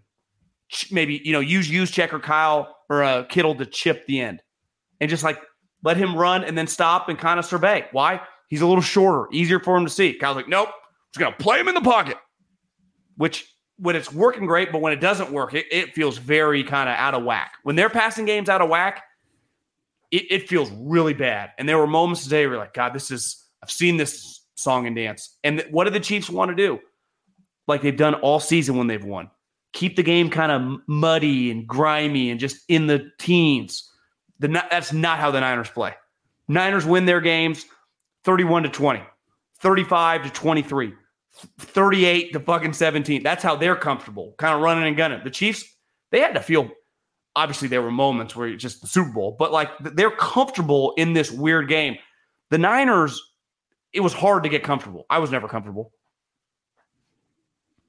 And every time I wanted to be comfortable, it was hard to be comfortable. I know. Well, I felt like early, like, oh man, the dam's going to break. You keep running the offense this effectively, you're going to score 17 points pretty, like you're going to score touchdowns here pretty soon. And then you get to the second half, and you go, well, you missed all these opportunities. They're going to get the ball first. And then Mahomes gives you a gift. Like the Mahomes pick was a rare, really bad decision and throw by Patrick. It wasn't like some defense jump, some crazy play. He forced it. He really did. And it was bad. I at first, I thought he was trying to go to the second receiver, but maybe he was just trying to get it to Kittle and overthrow him. I don't know what he was doing, but it was a really bad decision, and he gifted it to you. I think you're saying what I'm saying, which is I don't think Kyle tried to abandon the run in the third quarter. He just didn't run it on first down. Then he'd get a penalty or a loss of yards, and then he's second and 15. He got a penalty in the first after the interception. He gets a penalty on Banks, and he's in a second and 15. And there's second 18. Like it's hard to play good defenses in second and third and long. Yeah, and that to me that number starts at like 8. It doesn't even have to be 3rd and 15, which they were in countless times. But you're in 3rd and 8, 2nd and 9. That's an uncomfortable down against a really good defense who will blitz and has good DBs. What do the Chiefs have that I think they do better than everybody in the league, even better than the Ravens? Open field tackle. They all tackle like Richard Sherman or Hufanga. They did. You're right. So what are the Niners used to? They break a lot of tackles. What do they not really do today? Besides a couple Jennings, which he was fucking playing at. You know, they depend sometimes on Deebo, I don't know, taking a slant, maybe breaking a tackle, making it from 8 yards to like 18. It just kind of, the dam opens, and it never really happened. Even Ayuk, when someone's big, he would get tackled. They're a great tackling team. If I would have told you the Niners had multiple turnovers and scored 19 points in regulation, what would you have said? Lose by 14, 17? Yeah. 40-19 or something? Yeah. And then they struggled to score, and the Niners' defense was good. I mean, their defensive line, Chase Young clearly was playing out of his ass. Eric Armstead was awesome. Bosa was a man amongst boys, the way he was chasing around. Can't even imagine how the physical fitness of that guy. I mean, in the second half, chasing that guy, he was whatever. Close a lot. He hit him a lot. He got close a lot. I thought he was really that. Has to be one of the best games he's played this year, doesn't it? Just feeling his presence. Yeah. Yeah. Other than he got tricked. They tricked him twice on the Mahomes keepers. And, you know, you think about the Lions game, like it's hard. What was the difference in that game though? It was Purdy making plays with his legs. I mean, today Mahomes. That is the play though, right? I mean, when the defensive guy goes, you keep. When he doesn't, you give. Felt like he was keeping the whole way. It did, because they probably knew he was going to go. That's a tough spot. Wouldn't you say every offensive coach with that play call yearns? It's not the tackle and the end. It's just if you get the one-on-one, or it's not one-on-one. It's actually kind of 1-on-3. He's just banking that he's not going to be there. Yeah. Because if there's one other D lineman there, you're in trouble. But if it's just the one guy, he's got problems. And part of it is Bosa makes a lot of good plays in the run game because he crashes so hard. But Mahomes ran from the backside. Yeah. Mahomes ran for 66 yards in this game. You know, I thought maybe I thought he had a couple moments running where you realize like he's a way better athlete than I even think people that talk about football talk about him as. The run he had on the keeper, just how fast he was moving. I think he's faster than people realize. He doesn't look like he's running as fast, but how many plays now over the course of his career with his legs when he's had to is he running by guys. Yeah, he's definitely deceptively fast. He also has such good feel for when to do it. Like part of it, when you see him do it, you realize that he could do it more than he does it. You know, he could do it more than he does it. He doesn't do it as much as he could. He really saves it for big spots. Would you say this game is going to be remembered as a bigger win, more historic win on like the Andy Reid career, or a more devastating loss for Kyle Shanahan? I think because it's the third for Mahomes and Andy. I mean, ultimately, like, you know, Brady and Belichick had some, I guess really the one game that isn't remembered as theirs is the 28-3 comeback. They came back from 28-3 down, and that gets remembered as the Falcons screwing it up more so than them bringing it back. I mean, I do think it's like when you're a dynasty, it tends to be your side of it that gets remembered. So I do think that's what it'll be. I mean, for most people, that's not how I'll remember it, but you know, there's a small group of teams that have done, you know, in our lifetime, back-to-back, the Niners in the late 80s, Cowboys, the Patriots. I mean, it's not many teams go back-to-back Super Bowls. Yeah. That in itself is an incredible accomplishment. And then you already got the other one that they beat the Niners. I think this loss is worse. And I know it's fresh. It just happened an hour ago or whatever. This feels worse. Because ultimately, Tyreek Hill caught it. Explain to me why it feels worse. Because it sounds like you're saying it's not. You outplay him again. Outplay him again. Their team on offense is not as good. Your defense is coming to play. You have the lead multiple times in the second half. You come back and score. So what? They go up 16-13. Yeah. Well, I got it here. What do you got? So it's 16-16. Mm-hmm. And then the Niners kick the field goal, correct? Correct. They get 19-16. So right. You have a lead. They got the ball back with whatever, a couple minutes to go. 1:53 is when the Kansas City drive starts. You have a lead with 1:50 to go in the Super Bowl, and your defense has been playing awesome, and you got a chance. And you had them in multiple, like you had a 3rd and 7. Now he smoked Warner on the play, Kelce did, which was an incredible, I wrote down an incredible Andy Reid play call. And I mean, it's a tough match for Warner. But again, you have a late lead. They did not have the lead with a $1.50 to go in the last Super Bowl. They had a 3-point lead. And then in overtime, you also have the lead. Now, the rules have changed since then, right? Even since the last Super Bowl that went Patriots Falcons. Yeah. But you had the lead with 1:50 to go in the game, and then you had the lead in overtime. That to me is worse. You had the lead multiple times at the end of the game. You did not in that game. That thing. No, I'm convinced. Yeah, no, I'm convinced. I think it's easily worse now because that thing was once the dam opened, you just got flooded and you died. This thing, it was like, we're going to fucking win the Super Bowl. You Moody had your moments where you got field goal. Moody hit 2 50-plus-yard field goals. Drilled them. If I told you Moody in a big game, you had a late lead drilling 50-yard field goals, you're like, it's meant to be. When Moody came out for the second one, they're like, this will be 53. I didn't realize how far they were for the one that gave him the lead at the end. I knew the first one because they said it sent a Super Bowl record. Yeah, that one. But I'm saying the one that made it 19-16. He's like, this will be from 53. I was like, oh shit! I thought it was going to be from 38. You know, but in a weird way, I wanted the Chiefs to lose so desperately, but I didn't think Moody deserved to hold the Super Bowl record. I'm glad once Butker got him, like, yeah, it feels probably more right that Moody does not hold this record. But I also think that like this game makes you feel a lot better about the young man, big picture, on a bright note. Like the bright notes of the week was Trent Williams saying, I'm going to be back a couple more years, Moody draining field goals. You did lose Greenlaw to a year-long injury, not ideal. You did lose the Super Bowl, but you did have some positive things happen. I like that, John. I don't think you can have a late lead, even if you're playing MJ or, you know, Tiger or whoever, and have it not sting really bad. Yeah. I think that's always worse. I really do. I think the other part that makes it hurt, you convinced me on that. Purdy didn't throw a pick. Could have.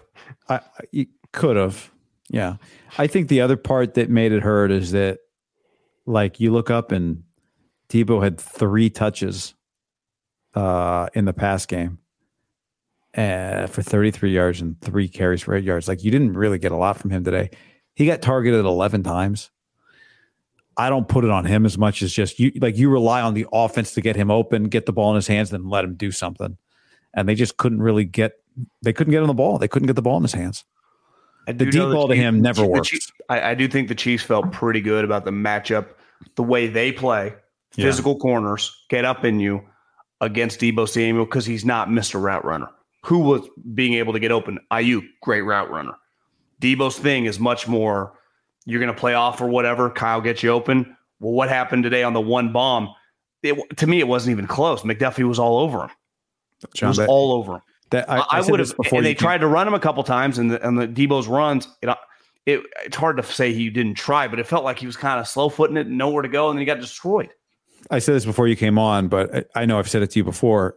Going back to training camp, that deep ball to Deebo, I always felt like they ran it once a game, once a practice, just because Deebo like wants them to, just to give him a shot. I've never seen that play work. I love the guy, and he's had some of the most incredible moments as a sports fan, especially being at the game live in L.A. when he had the double pass. And remember that game, he was running the ball. He's been an incredible war daddy. I would say there's a chance he's not on the team next year. Like, something's going to happen. That's just the way the NFL works. You just don't roll it back for 5 straight years. It's not the NBA. So they're going to have to do stuff. You know, Armstead makes a ton of money. He was good today. I mean, he was. If he played like this all year long, you wouldn't even discuss him this way. But you start getting up there in age, once you start getting in that NFL range of like a $15+ million player, the way you're talked about, I just know in the building is like your margin for error about like just having a spot on scholarship of like, if things ever go a little weird or injuries happen or you get exposed against certain type teams, you just get discussed.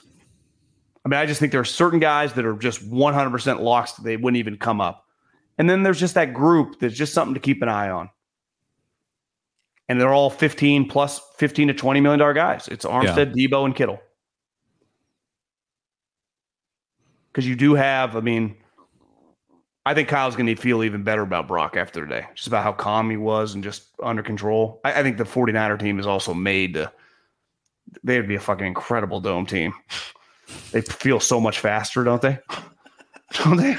Well, Moody, both these, like, Moody, I'm like, it goes to show, after Shanahan got asked about it like 3 weeks ago, like, Kyle, why'd you kick it short in the Packer game? Like, no, I think he just didn't hit it right. I don't think Moody's hit touchbacks ever since. I think Kyle went to Schneider and was like, hey, coach, we are not kicking it short and letting dudes return it. They kicked one to the goal line against the Packers. It almost cost them their season. Moody's been putting it through the uprights ever since. Well, just do what Bucker does. Just kick it into the stands. Well, they're doing it now. They started doing it, but it took a minute. Kyle's finally got engaged in special teams. I'm not going to try to break down special teams. I think he clearly mishit it a little bit, like off his heels. The guard and the center, though, were destroyed. They were both like this, and the Chiefs were like this. Well, I know this is why Feely's there. He blamed the kick. It looked like Brady's driver with a stock driver. It was the same contact as Brady's driver. It did not get close to getting over. The guard was just getting ransacked. I thought on the next long field goal or just on the important field goals after moving forward, I was like, I would put Trent Williams at guard. Or wherever the angle he has to kick, that's where I would put Trent. The problem is he doesn't always kick it over the left guard's head. Like sometimes it feels like... No. It felt like both his kicks were on the right hash. Yeah, he drilled him today. As Josh Dubow told me this week, John, he was 4-4 in Allegiant Stadium during the the blue gray game or the whatever they call it, not the Senior Bowl. What's the other game? East West. The East West Shrine. He hit 251 yarders in the East West Shrine game at Allegiant Stadium. So are you telling me Jake Moody got drafted in the third round and didn't even go to the Senior Bowl? Was he a senior? It had to have been, right? Kickers are always seniors. Death taxes and Moody. Maybe he did both. I don't know. Felt like Harbaugh would have been proud of him today. I think Harbaugh was there. Big Dom was. Because I saw when Dubow tweeted out the 49ers are 1-0 with Big Dom in the stadium, I thought there's no way they can lose. Yeah, I saw, but you sent me that picture of Big Dom behind like Matt Ryan. What was he doing on the sidelines? Who was he running security for? Lurie was with Jeffrey, who tried to give Andy a big hug and Andy actually gave yeah, gave Dom the bigger hug. It's like, Andy's like, bro, we got a divorce about a decade ago. Like, did he handshake him? No, he gave him a quick hug. Yeah, I know you made me a lot of money. I made you a lot of money too. It was kind of awkward. With Dom, it was not. With Jeffrey, it felt like Jeffrey, like, you're trying to piggyback off this? Like, this is Chiefs Niners, buddy. I thought maybe the NFL just sent Dom to handle the streaker. Florio was like, it's the biggest, it's supposed to have the most security in the world for any event, and a streaker gets on the field, and someone's like, what do you want him to do, shoot the kid? Like, what if they fucking, if they miss him, they miss him, and he gets out there. Like, have you seen the stadium security? It's just some dude standing there looking up into the stands. You can jump down and sprint, and it takes him a second. I can't imagine. I mean, the kid probably got the free ticket, but streaking. I couldn't even tell what the ad was. I saw a photo. Oh, yeah. Oh, it was an ad. What was it? I just saw he was had stuff writing on his chest and like Sharpie. I couldn't tell what it was. It's probably like some social movement. Okay, yeah. They're getting funded by something. It's some radical. It's a big ass house that doesn't even give a fuck. This, remember when the U.S. was what is it? The U.S. Open, the tennis event where the guy super glued his feet to the concrete. Yeah. Wants to stop eating pig or something. PETA. It's always PETA. Super chat here from Josh. He says on both fourth downs, the analytics said to go for it. The Chiefs didn't celebrate the third down stop in OT. When the kicking team came out, they were giddy. They couldn't believe anybody would be that stupid. When Kyle kicked, he lost. The Chiefs were giddy. They couldn't believe he was that stupid. Did you think the Niners should have gone for either fourth down? No. In overtime, I think you had to kick. You couldn't have no points with them because you had stopped them for field goals. You're not playing Tyreek Hill and a younger Travis Kelce. I had no problem with him accepting. I saw a lot of people like, why did he accept? Because you cannot have Purdy go on the field down 7 points. I would have felt no chance. Do you agree with that? I agree, but not for that reason necessarily. Although I do think that's part of it. When I say Purdy, I just mean would you have faith with the offense rolling out? Yeah, you just take down seven. Yeah, you just you take a little pressure off your offense when you take the ball first. I think more so your defense had just been on the field and they just driven the ball on your defense. So their offense is vibing. And your defense is gassed. So to me, that's why you take the ball first in that spot. I don't know why. It was going to work that they got the ball first to start the game, too, until the fumble. Would you have faith on 4th and 4 they would have got a first down or scored a touchdown? No, but I do think no. I guess. At the time, I didn't even cross my mind. No, but I will say this. Like, if it's 4-down territory, I would have faith. If you told me 3rd and 4, you got 2 downs to pick up 4, you're just going to give it to Christian on 3rd down. Like, to me... Fuck. If you know you got 2 downs to get 4, you give it to Christian on 3rd down, and it's just he called a play that he was going to kick a field goal, right? Yeah. Or score a touchdown on the play. Yeah, but he called a play without think. Like he wasn't trying to get 3 yards to put himself in a more advantageous position to get a first down on 4th and 1. Or what was it? It wasn't 3rd and goal, was it? No, it's 3rd and 4. 3rd and 4. Yeah. But he wasn't thinking 4-down territory with the way he called that play. He was trying to score a touchdown or at least get the first down. Like Jauan Jennings ran basically a route to the sticks, which worked. God, Jauan Jennings was awesome today. That guy's a good player. Look at this super chat. Kyle says, I bet Jauan Jennings Super Bowl MVP at 30,000 to 1 in Reno. The $40 ticket would have paid out $12,000. If he completes that ball to Jauan, no way, 30,000 to 1. There's no way that was those odds are ridiculous. Yeah, no, I bet it. You think so? It drops pretty precipitously. Wow, Kyle, he was going to win it if they had won the game. You agree with that? Yeah, I mean, I guess Christian would have had 160 total yards. Could have been Christian. If he completes that to Jauan and he gets in the end zone, 2 touchdowns, the game winner, assuming that. Do you think the last drive by the Chiefs goes any different if they score a touchdown there? Or the same thing happens? Same thing might happen. I don't know. That's where I think like the Moody missed extra point. If Moody makes the extra point, you're up 4. Then Andy goes for the touchdown on the next drive, and he might take the lead by 3. And you play your drive differently. It throws everything. It changed everything. I saw a lot of people like, we'd be up. No, it's just the game would... Because they would have tried to get into a position where they could run out the clock because he only had a couple timeouts, a couple first downs. I don't think that extra point ultimately You know what's sick? I liked him missing the extra point because it put me in the sweet spot of threes. You know, rooting because the extra point, they could have won the game by 1 point. Oh, because then the Chiefs take a go at four. No, I'm saying if the Niners had been up, you know, by 1 point at the end of the game instead of playing for the tie, or because there was a moment when it was 16-16, it could have been 17-16. It throws off the strategy of the game. Like, it's hard to play that after this is what would have happened. No, it would have been very different. Some of those blitzes, they just. Spag's the greatest blitz calling defensive coordinator ever. Like his blitzes are because clearly Kyle knows they're coming. He's had 2 weeks to prepare against this guy. I would imagine Kyle would never admit this. What are the chances that Kyle over the last 2 weeks watched the Patriots Super Bowl in 2007 and just some of his like big games, what he likes to go to, what he's comfortable with? 100%. So it's not like you went like I didn't expect that corner cat, you know. But how's it working so easily? It works, and maybe it's because Kyle. His plays are his plays. Like they are. They're the bread and butter. You know, everything is off that. Like that Deebo tunnel screen or whatever they consider it is a huge part of like they have like three things off that play. Right. That's just a huge staple of their offense, which is kind of crazy. Not many NFL teams. And it works. I'm not anti the play. The problem is when you have physical DBs and aggressive DBs, that play is difficult to function.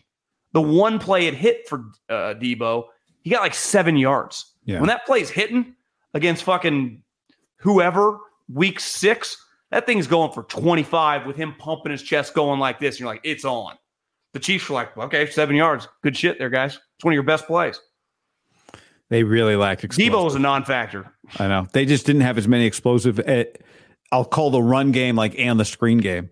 You know, they hit a few over the middle, but they didn't really have any big sideline plays. The one to Conley early in the game. Conley was really good in this game, by the way. How about the tackle?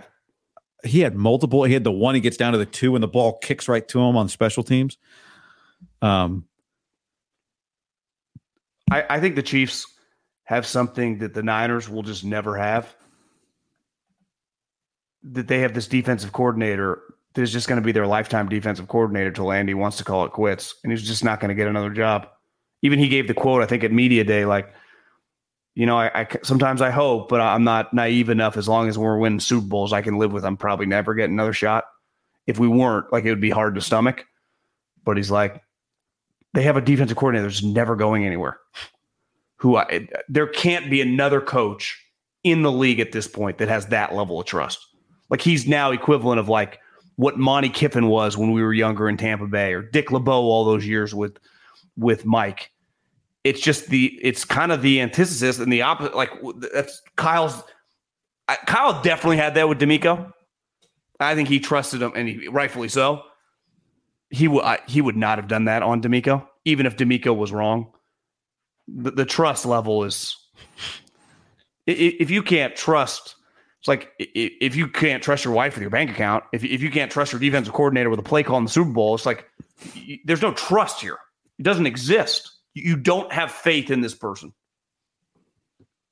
If you think when she goes to Vegas with her girl, she's going to cheat on you, like, you're fucked. I think fundamentally he thinks this guy doesn't see the game the way I see the game. I just don't know what he was supposed to call. Like, they're just running zone. You want him just running zone defense? Kyle, he's going right down the field on it. Like, what other – if you don't want him to do that because it's not working, what's his other – what can he do? No blitzing? Well, even when you didn't blitz, sometimes Fred and these guys were just in no man's land. It just feels like I don't know what it is. The timing was always bad, whereas Spagnuolo's timing was always right. Now, part of it was Spagnuolo just blitzed nonstop. I just got a text from the guy that we went to cocktails with that just says all caps Chiefs. Tell him Haberman says congratulations. He was right. This is 4th Super Bowl. He was pretty confident at dinner and drinks, and you know, I was. I think his confidence honestly stemmed from he wasn't cocky. He just felt good, rightfully so. He's look at the dudes he's got. He's got Reid, Spagnuolo, Mahomes. Do you know when I think you feel really good when you're on a team? It's like we have an elite pitching staff. Yeah, we have They think in their mind, and rightfully so, we have an elite defense, and they got Mahomes. And they got, but they've had that. I'm saying what takes it to another level of like, because they're missing some guys. They've had the confidence and the cockiness with him. It's like, yeah, you know, we had Jordan and Pippen, then we had Rodman, and we get Derek Harper. Like, our defense is unstoppable. Their defense is unstoppable. Like, think how good their defense was these last 2 weeks against Lamar. The Ravens, 10 points. The Niners, 19 points in regulation. And then they held them to a field goal in overtime. When they were right on, when they were on the goal line, right? Niners had first and goal at the, where were they? Juice got the first down. Great play. Then McCaffrey gets 6 yards, so it's 2nd and 4. Like inside the 10-yard line, right? Just about. I thought Purdy made 2 of the best plays of his career. Which thing to Christian, just given what was on the line of that play, just kind of like went and dill dump off. Christian with the incredible hezzy in the open field. And then the scramble thing to Juice, which I thought, is that getting overturned in the regular season? I thought his elbow might hit the white before even the ball hit, but I don't know the rule. I agree that he was making a football play, like while he turns to lunge for the pylon. I think that's a football play, meaning like he had secured the ball. But boy, I was like, they're going to review this and this is not a catch. They're going to review this and this is not a catch. One thing I would do if I was the coaches at the next league meeting. Like I do like, you know, in the overtime, in the playoffs, in the Super Bowl, everyone gets to touch it. We deserve one review each. Wouldn't you? If you were a coach in that meeting, wouldn't you want one red flag, 3 timeouts, 1 red flag? I'd almost in overtime, if we're just starting over or whatever, you could take one of my timeouts away if you gave me a challenge flag. Yeah, it's like, are they going to challenge anything? Because there were a couple times, one thing on the Niners thing and the other with the Chiefs. We just kept going. And you're like, I would not want to put it in the trust of the league. There were 2 spots that I thought the Chiefs got kind of screwed on. Definitely the Kelce spot when they were like deep in their own territory, which was a big deal because then they got stopped on 3rd down. That he got a first down. Well, the one where Warner tackled him like a lion. You know, it looked like Pacheco, even Romo was like, it looks like he's a first down. Now the angle was kind of weird, but still, it was pretty close. Yeah, both those plays. That was the 4th and 1 that Mahomes ran. Yeah, in the overtime. That's right. And I thought for sure Fred fucking leaped from like 17 feet away like this. Fred was good, man. He had to be because Greenlaw tore his Achilles running out to get in the huddle. That's one of the worst injuries I've ever seen, honestly, for an individual. Yeah. Like that's it's the craziest thing that happened in that crazy ass game. That was the craziest thing that happened. That's insane. 2 of the first 3 plays, he hit people so hard. He was out for fucking blood. He was getting a penalty. Just watch, not on a particular play, just like the way he was playing. Yeah. But there's a big loss of like, maybe he forces a fumble. He's so good in the run game. Even Owen Burks and their backup linebackers actually tackled pretty well for the most part. Like it didn't feel like they were whiffing. But there's a drop-off. I mean, Greenlaw is just probably a top 15 linebacker in the league, right? Of all like the legit starters, he's definitely him. He's the best number 2. God, he might be a top 10 linebacker. I might go top 10. Yeah, he probably is. I mean, I'm just maybe some of the linebackers aren't even that good. Some of the older guys now. What did you think? Actually, let me read this before I ask you this question. Mike, super chat, absolutely heartbreaking. Where does the team go from here? What is the next step supposed to be for this team?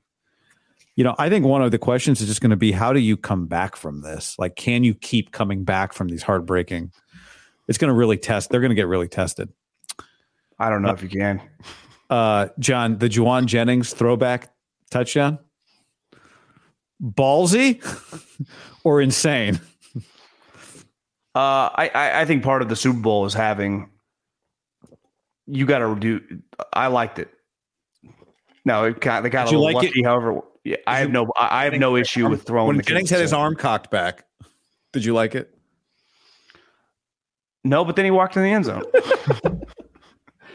You said to me, and it's the same thing I thought was like, is this? He's throwing it back. He must be throwing it back to Purdy. I think as a game like that goes on, every time the Chiefs would punt, I'd go, get ready for the fake punt. Get ready for the fake punt. It's just one of the in the Super Bowl historically is when you just. You just throw it all at the wall and see what sticks. And then, you know, I wouldn't say Kyle's a huge trick play guy. It's not something he's super comfortable with. But I do think I mean, Guy, they had fucking 19 points in regulation. What were they without the trick play? I mean, that was, how long was that? 35 yards, 40 yards? Yeah, I mean, that play was, they were in the, it was second down in the red zone. So they were in good shape on that drive. I guess he was so far back. That's why he ran so far. What were they on, like 20-yard line? I felt like he ran 30 yards. They were in the red zone. So it was around the 20. I didn't write down the exact yardage. I guess because you throw it back and Christian's back, you're catching it 5-7 yards behind the line of scrimmage. How about Burford, the play he made on, you know, the dude coming in to pick it? Yeah, he like leaps to him. I don't know, man. That was one of the highlights of the game for sure. Warren Sharp just posted the touchdown to win the game was almost like the same play they ran last year to tie the game against Kansas City, or to take the lead against the Eagles. I kind of blacked out. I honestly don't even know the player who caught it. I just it was Hardeman. I think it was Hardeman, right? Or it's Hardeman. Just classic. Andy. He said he blacked out. Did it feel like there was anyone in a 5-yard radius of him when he caught it? No, it was a very anticlimactic. You hate to see it end on a walk-in touchdown. At least I do. Chiefs fans. Well, don't. I thought the way it was going to end, where they're just going to pound Pacheco up the middle once they got that first down with like first and goal at the 3. I know. I'm like, I think losing that way is just, you're just laying on the ground, a couple D linemen and linebackers, and the guy's just over and everyone's piling on. I would rather probably lose the way they lost it than have them just slam it a couple times and score. Because that's what I thought they were going to do. Yeah. Didn't you? I mean, once he gets like a slow bleed out. Yeah. Yeah. Maybe you stop him at like the 1/2 yard line, and then it's second and you just know he's just coming these next two plays. I don't know. I'd rather the players win it and lose it on the field. I mean, I guess they did, but then just kind of feeling like you just got tricked. I mean, their coaches be your coaches in the biggest spots, you know? I mean, let's face it. This is probably why he can't come back. Because you go, well, next year we got Ben Johnson's back. Sean McVay's team's going to be older and a little better. LaFleur's coming with Jordan Love. We're going to play all these teams, either in the regular season. I don't even know what their schedule is yet, but the playoffs. The playoffs are going to be full in the NFC of just offensive guys. Let's hypothetically, maybe the Eagles are a little better. Kellen Moore gets them going. Can Steve Wilks, if our offense isn't humming, the playoffs are hard, do we trust this guy? That's where he probably just can't come back, because you just don't. Because no Niner fan would be like, you're getting what percentage, not that Kyle gives a you-know-what, but would anyone red flag it? Would anyone be like, give the guy a second year, Kyle? He's going to get no pushback. Now, the question is, what are your options? Who do you hire? I think for him to get fired, Dan Lynn would. I think he'd have to know who he's hiring. I don't think he would just fire. Do you agree with that? Would he just fire him blind? No, I don't think he would. But I think it'd be hard for him not to. At this point, every other job is filled, so he knows who's out. Like, he'll know who's out there pretty quickly, right? You call Bill. We know they call Tom. They'll call Bill. Danton Lynn, Anthony's kid, who's USC's DC. They hired him from UCLA. Good coach, think John. Bill, no one's naive enough to think like, because I ever get this, I've posted a couple times on Twitter, like over the last month, they're like, Bill's not, we all get it. Like, Bill does not need to do it. He did get shut out, and he's going to be a year older. And clearly there's a lot of negativity surrounding him. It wasn't just people lined up to just fucking, the Eagles ultimately kept Sirianni and decided not to hire Belichick. They had the option. They might regret it in a month, but they had the option. They decided to do that. It doesn't look like the television thing. Like, I think he'd be pretty cool on Amazon. Just 1 year, just get rid of Herb Street, give Bill a chance. That'd be the perfect way. Every owner at their house, literally every owner, right? Beside the two in the game, watch that game. And the two at the game meet him. 100. Exactly.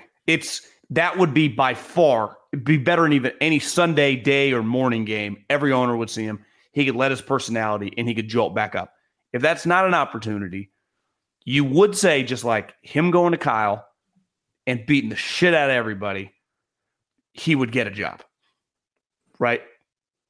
Not only would he get a job, I actually think People are going to think this is crazy. I think it would add to his legacy. That he puts the... Now, if you're Kyle, you're like, you don't want... you don't. If there's ego involved and you're Kyle, you don't want it to be that you had to go to Belichick to put you over the top. But at this point, who gives a shit?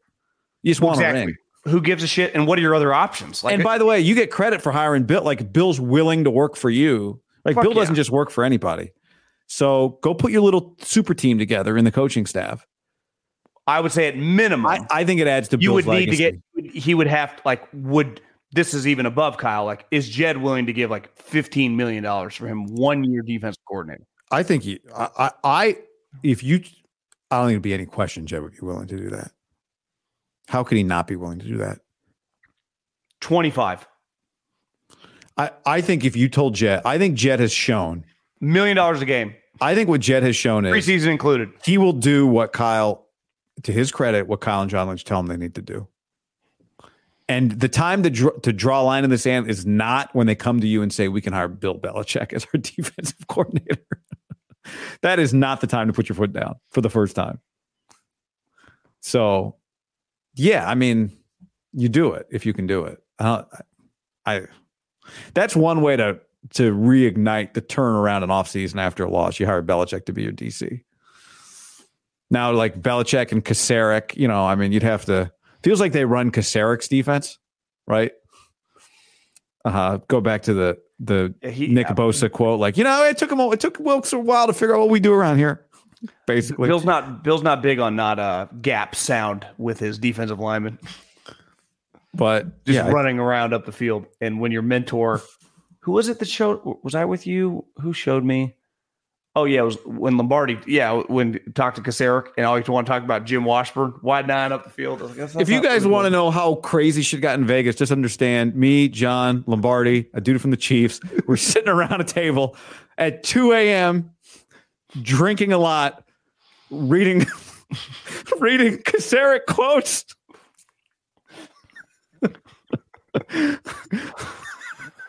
At the Cosmo. Yeah, I mean, what... What are you going to do? You Eating know? Pizza, drinking vodka sodas.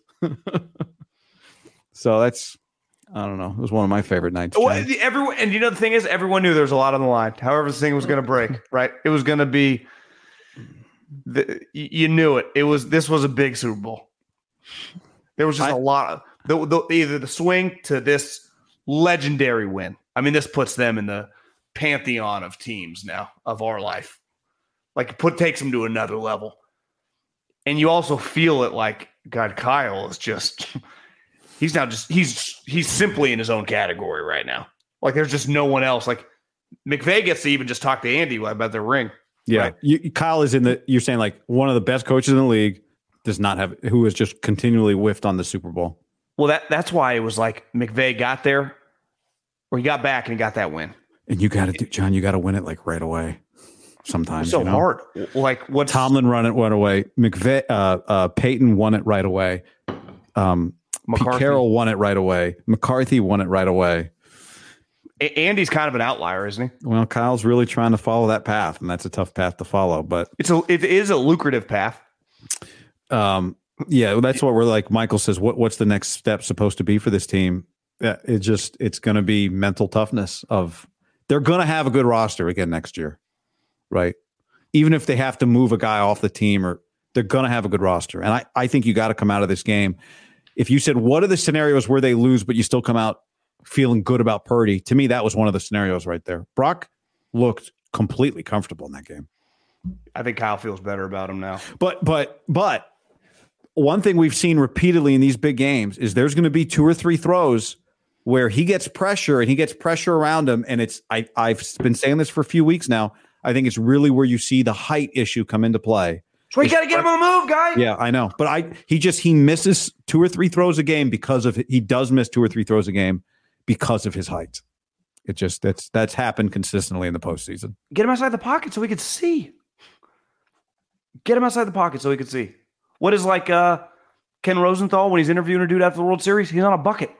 Like you got to aim. I don't know if he is. Well, I've seen people do that. Aren't you on a bucket sometimes in a broadcast for standing with a super tall guy? I did a game with Lincoln Kennedy, and I was on a stand. And even then, sometimes you sit on the table. There's some dudes are so wide, like Lincoln, that it's just I could stand on a ladder and I would still be a third of his width, you know. But yeah, put him on a bucket. The blitzes, the arms up. There were a couple tip balls that weren't. They were like typical tip ball, like right at the line of scrimmage, but the guy was a little past and just tipped it a little bit. Like he's just throwing at a lower angle. So to help him out, and he keeps proving how great of a player he is on the move and outside and instinctive. I'd say some of the greatest plays of his career, like through the year and a half, have been just outside making incredible plays. Kyle's like, let's just play him like he's fucking Peyton. It's like, how about the play he made? Get him moving. John, how about the play he made on the second drive that got called back because of the Trent Williams hold? Trent Williams went false start hold on back-to-back plays. Purdy had rolled all the way out to his left and then threw, and then they're like, oh shit, here we go. All the way back across. It was like a 2nd and 18, and he throws it all the way back across the field to Kittle. Maybe it was 2nd and 15 to Kittle, and Kittle gets the first down, which would have been a big Kittle play. That was a great play. Incredible. His best plays are moving around. I mean, can Kyle just add some of those to the playbook? Well, he's going to get his first offseason with Brock now. Right, Brock was rehabbing last offseason. Does Kyle go? Do Brock and Kyle spend some time together this offseason? And does Brock get any greater ownership over this offense? That's eventually what happens with. I know. No, I know. Not this year. That's eventually what happens with quarterback. They go, hey, coach, here's a few things I think would help me. Can we implement a few things here? I just think one thing that really stood out tonight, when you think about the offensive play caller and the star players, is Andy, like when it really matters, does what those guys do really well, right? Like moved Kelce a couple times, got him on the move, either crossing or the out route. And Kelce's such a natural of catching it and like his momentum. He's like he's one of the great pass catchers, receiver, tight end ever. And you get him on the move because he wasn't having as much success working the zones. So they got him on the move on the one, they got him on the move on the out route. They got Mahomes on the move. They got Rice on the crosser. And Kyle's like forcing the offense. And what happened? What were their two biggest plays in overtime? Purdy, ad-lib. McCaffrey, kind of ad-lib. Juice, ad-lib. Oh, it's like, Brock, Kyle, you got athletic guys. And like you said, it's just basic math. He's fucking 6 feet tall. I love this. He's like not that much shorter than Mahomes. Just it's clearly a disadvantage for one guy, and it doesn't affect the other guy. Like the height thing is not the end of the world because he still makes good plays from the pocket, but it does limit him if the play takes a little bit, right? If it's the quick hitter and the guy's open, Jauan Jennings he can hit it because he's an accurate player. A huge part of Drew Brees over the years was like quick offense, got rid of the ball really fast. He wasn't just. And he was incredible, and Purdy's getting better at this for sure. He couldn't move like Brock, so it was like I had to be elite as like the kind of moving in the pocket to kind of see the lanes. Where Brock, you know, in fairness, he can move, so sometimes he'll like kind of take off. But if a guy's kind of corralling him, then he has to stay in the pocket, and he kind of gets swarmed. But Kyle doesn't have like the Andy Reid, just like we're just passing it. And I think he would say, well, I don't trust my tackle or come my guards. I'm like, well, just get it, chip, and just get him on the move. He's proven fast enough. And if something fucks up, he's also kind of proven to be smart enough. Like he'll just get rid of the ball. He brings all this stuff to the table that it feels like Kyle's underutilizing because he's like, my offense, which no one's arguing doesn't work a lot of the time. But this is football. Sometimes you need your guy to make a play, and he's proven he can make plays. He's got some limitations in the pocket. He does not as a playmaker. It's like one of his strengths. He answered one question all year long, and he answered it again today. He is athletic enough to get away from the best defensive players in the NFL, even if it's just to avoid a sack or to get the ball out. The other thing, to your point, when you get them on the move, like your running backs, your receivers, they all block, right? So you can use other guys to help him create space when he's on the perimeter. Flav Super Chat says, bottom line, you can't muff a punt in the red zone, fumble, miss a PAT, have four starters go down, and win a Super Bowl. Shanahan was better this year. Players have to execute. O-line needs a lot of improvement too. You know, I mean, these are Super Bowls. Like, you're going to have a bunch of shit go wrong. They're going to have a bunch of shit go wrong. And the question is, who's going to overcome all their mistakes? Mahomes even said it afterwards. Like, this was a crazy road. We overcame a lot. They had a ton of stuff go wrong. Somebody won the Super Bowl and was going to win the Super Bowl, and always somebody wins the Super Bowl with stuff going wrong, overcoming. You're not playing your A+ game. From the Chiefs locker room, that was a fucking grind. And that to me, that defined it. Their run was like, and honestly, the Niners were grinders. And then those two playoff games happened. You're like, God, they don't look the same. I know they had good comeback wins, but they're like toughness. They're just, their grit felt like, and it came back this game. That's where I think it hurts, is like, this was the gritty, physical Niner team that was so defensively, that was good a lot of the season. Like, you felt the way they were playing, the way the game started, the way their defensive line was playing. The guys were just making plays. Obviously, they have some limitations with the safeties. How about the one with the bomb that he hit and Gibson just like stops?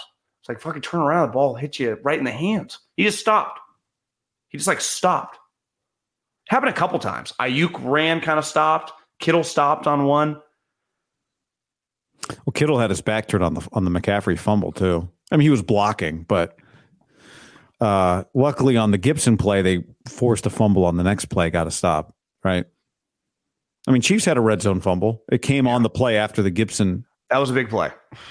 So, game lost on the three plays Guy mentioned. I have to put this one on Kyle again. Sadly, Kyle still doesn't see what's needed to get these. Low on Shanahan right now. David says, Niners D shut out Green Bay in the fourth. Shut out the Lions in the second half. Just a garbage TD. Had a strong Super Bowl for most of it. Dan Quinn gets a head coaching job. Wilkes gets shafted. We'll fucking hire Wilkes to be your head coach. Well, Godspeed. We'll give him a thumbs up on your fucking out the door. Dan Quinn got fucking curb stomped. I mean, I don't. No one cares. I'm rooting for. Trust me, everyone's rooting for Steve Wilkes to get a head coaching job. No one's like anti. You know, we just saw the level of defense that was needed to win the Super Bowl and the biggest play call. And I don't pretend to know, but I just know what he's doing is not working, and the other coach knows what's coming. That's the problem. Like, they're in an X's and O's game. This is an intellectual warfare of football. That's what it really kind of became, right? On those big moments in the fourth quarter. It was like the will of the players, and I would say the other thing that was pretty represented, where both teams deserve a lot of credit. This ain't walk-through football teams. This ain't a bunch of teams just fucking lollygagging in December at practice. You don't have that level of stamina if you don't practice your ass off. This was a high-level physical game. I wasn't on Twitter that much during the game. I would imagine, you know, people that don't have Niners, Chiefs, or money on the game, like, this game sucks. Maybe I don't know if that was the case or not. I just low-scoring games typically. I loved it. Now, again, a lot of money, Niners. I'm inclined to like a level of game where big hits, every yard's hard. It becomes very schematically driven in the big spots. That's what it came down to. Like you said, the big spot on the 3rd and 4, it's just a huge play, a blitz from Andy, or, you know, from Wilkes or Spags, a tip ball because the blitzer comes perfectly untouched, or on the vice versa, where we get smoked is because 7 fucking Niners at the line of scrimmage and somehow they got 4 guys and they all get blocked. Like, the math, there's more red than Chiefs there, yet that none of them get there in time. You're just like, how? I understand Wilkes is like, well, we got 8. They got 5.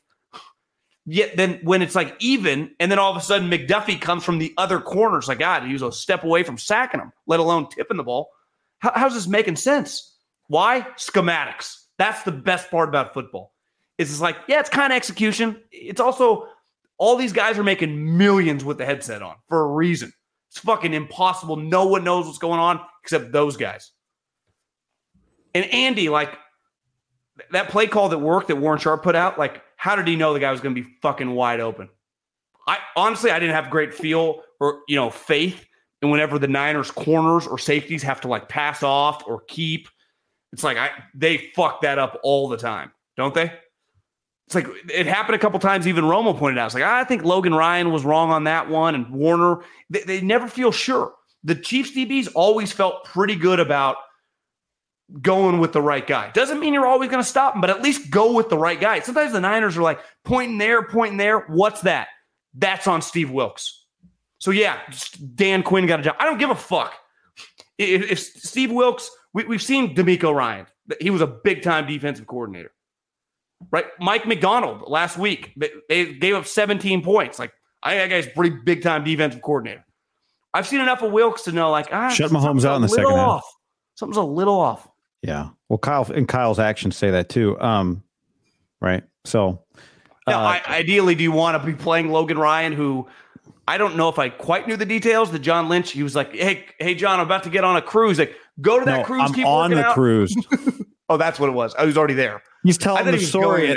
He was on the cruise. Romo's telling the story, and then on the next play, he's like, "I don't think he was supposed to blitz there." Making the mistake. Ambry, you're playing guys you don't ideally want to play, but I gotta wait to see. Did you see Ambry Thomas on the field today? I don't think they played him. I don't remember. How could you, Guy? He's been well. I mean, he's been one of your key players. That means you're playing, a lot of Logan Ryan. You're just playing a lot of the guys. Well, I'll tell you, whoever's on that field, it ain't Steve Wilks making the personnel decisions for who's on the field. Yeah. So you're right. I mean, you led me to something I was going to say, which is that I did see some. I didn't really realize it either. And then I saw a few of these, like, this game, classic Super Bowl game's brutal for three quarters, then it picks up in the fourth. I'm with you. That's not how I felt. Like, now maybe I'm just so invested. You're just so invested in the game. Probably the people watching this video or listening to this podcast are so invested in the game. But I thought it was just an excellent game. And I hate to say this right now. I didn't think I'd be able to reach this point on Sunday night, but if they had lost, but I do think it'll end up being one of, I love the game. Like, I'm going to remember how good this game was and how shitty of a loss it was. But I do appreciate how good the Super Bowl was. It's one of my favorite Super Bowls, despite the ending, I think. Well, it made it through a full overtime. Yeah. Well, they scored. If they had not run that play or had failed, we would have gone to the next overtime. There were 7 seconds, 6 seconds, 5 seconds, like the clock's running. Andy could have. That's the other thing. The Chiefs, we didn't mention this when it comes to Wilks. The Niners did not handle the Chiefs' tempo well. The Chiefs did a lot of tempo against the 49ers, and the Niners did not handle it. And Andy just kept his pedal to his foot down, and he did it at the end of overtime. He's just like, I just want to get to the next play against this defense, and it was really effective. Well, it does two things, right? Wears out the strength, which was back again today, the D line, and let's face it, like, coverage overall with the back end is going to be a question mark. I wouldn't call Gibson a lockdown cover guy. Ja'Ayir Brown is a rookie, and whatever group of other corners beside Ward, like, didn't feel like they spent that much time going after Ward. They were going after. Now they don't have some potent passing. They didn't really feel like they were going after it. Like, they kind of just spread it around. I mean, Lenore made some plays. Lenore's good. You do feel good. They were fine. The defense, their physicality, like, they were ready physically. Just schematically, some stuff happens. Like, and I don't think you're saying or I'm saying, like, you normally get fired after that. It's just been a weird. There's been some moments. That's one of the most bizarre coaching moments I've ever seen. The coach audibling your defense with the timeout. The head coach is the offensive coordinator. Yeah. After he was going to do the same thing that he had done a couple plays before, and it was pretty clear. And the broadcaster going, Kyle hated that defensive look. That's unheard of. And if that's Parcells and Belichick's defensive coordinator, if it's one of those situations, I don't think it's that weird. It's like they weren't on the same page. This happens. I think it comes much more under the microscope when you have a relationship that's been just a little weird. And part of it is just expectations are really high, right? You coach the Orioles and you get 85 wins, you might get applauded. You win 85 wins for the Yankees, you might get fucking run out of town. The expectations for Steve Wilks were absurdly high, right? In defense of Steve Wilks. Yeah. He was stepping into a situation that was very, very difficult. To anything less than feeling like you're the dominant defense of the league, which did not feel like that down the stretch. I thought all things considered, I'm talking the other two I mean, the other two games were hold on for your ass because of that unit, right? Well, yeah. I mean, at one point during the Super Bowl, you're thinking like, oh, he got this. They got their act together in the last 2 weeks, right? Yep. Chase Young is like making plays all over the place. Their defensive line was getting after Mahomes in the first half, really disrupting the offense. Somebody, my buddy who played in the league texted me. He goes, I guess he listened to Shanahan postgame. He said, Shanahan said that they wanted the ball third in overtime. He goes, I think that's overthinking it. I'm fine if you want to start with the ball and give your defense a rest, but saying you want the ball third is overthinking it.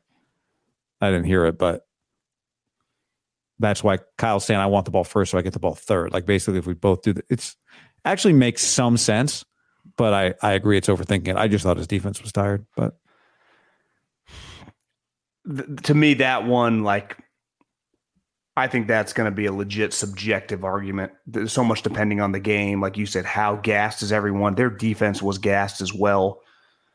The pressure of...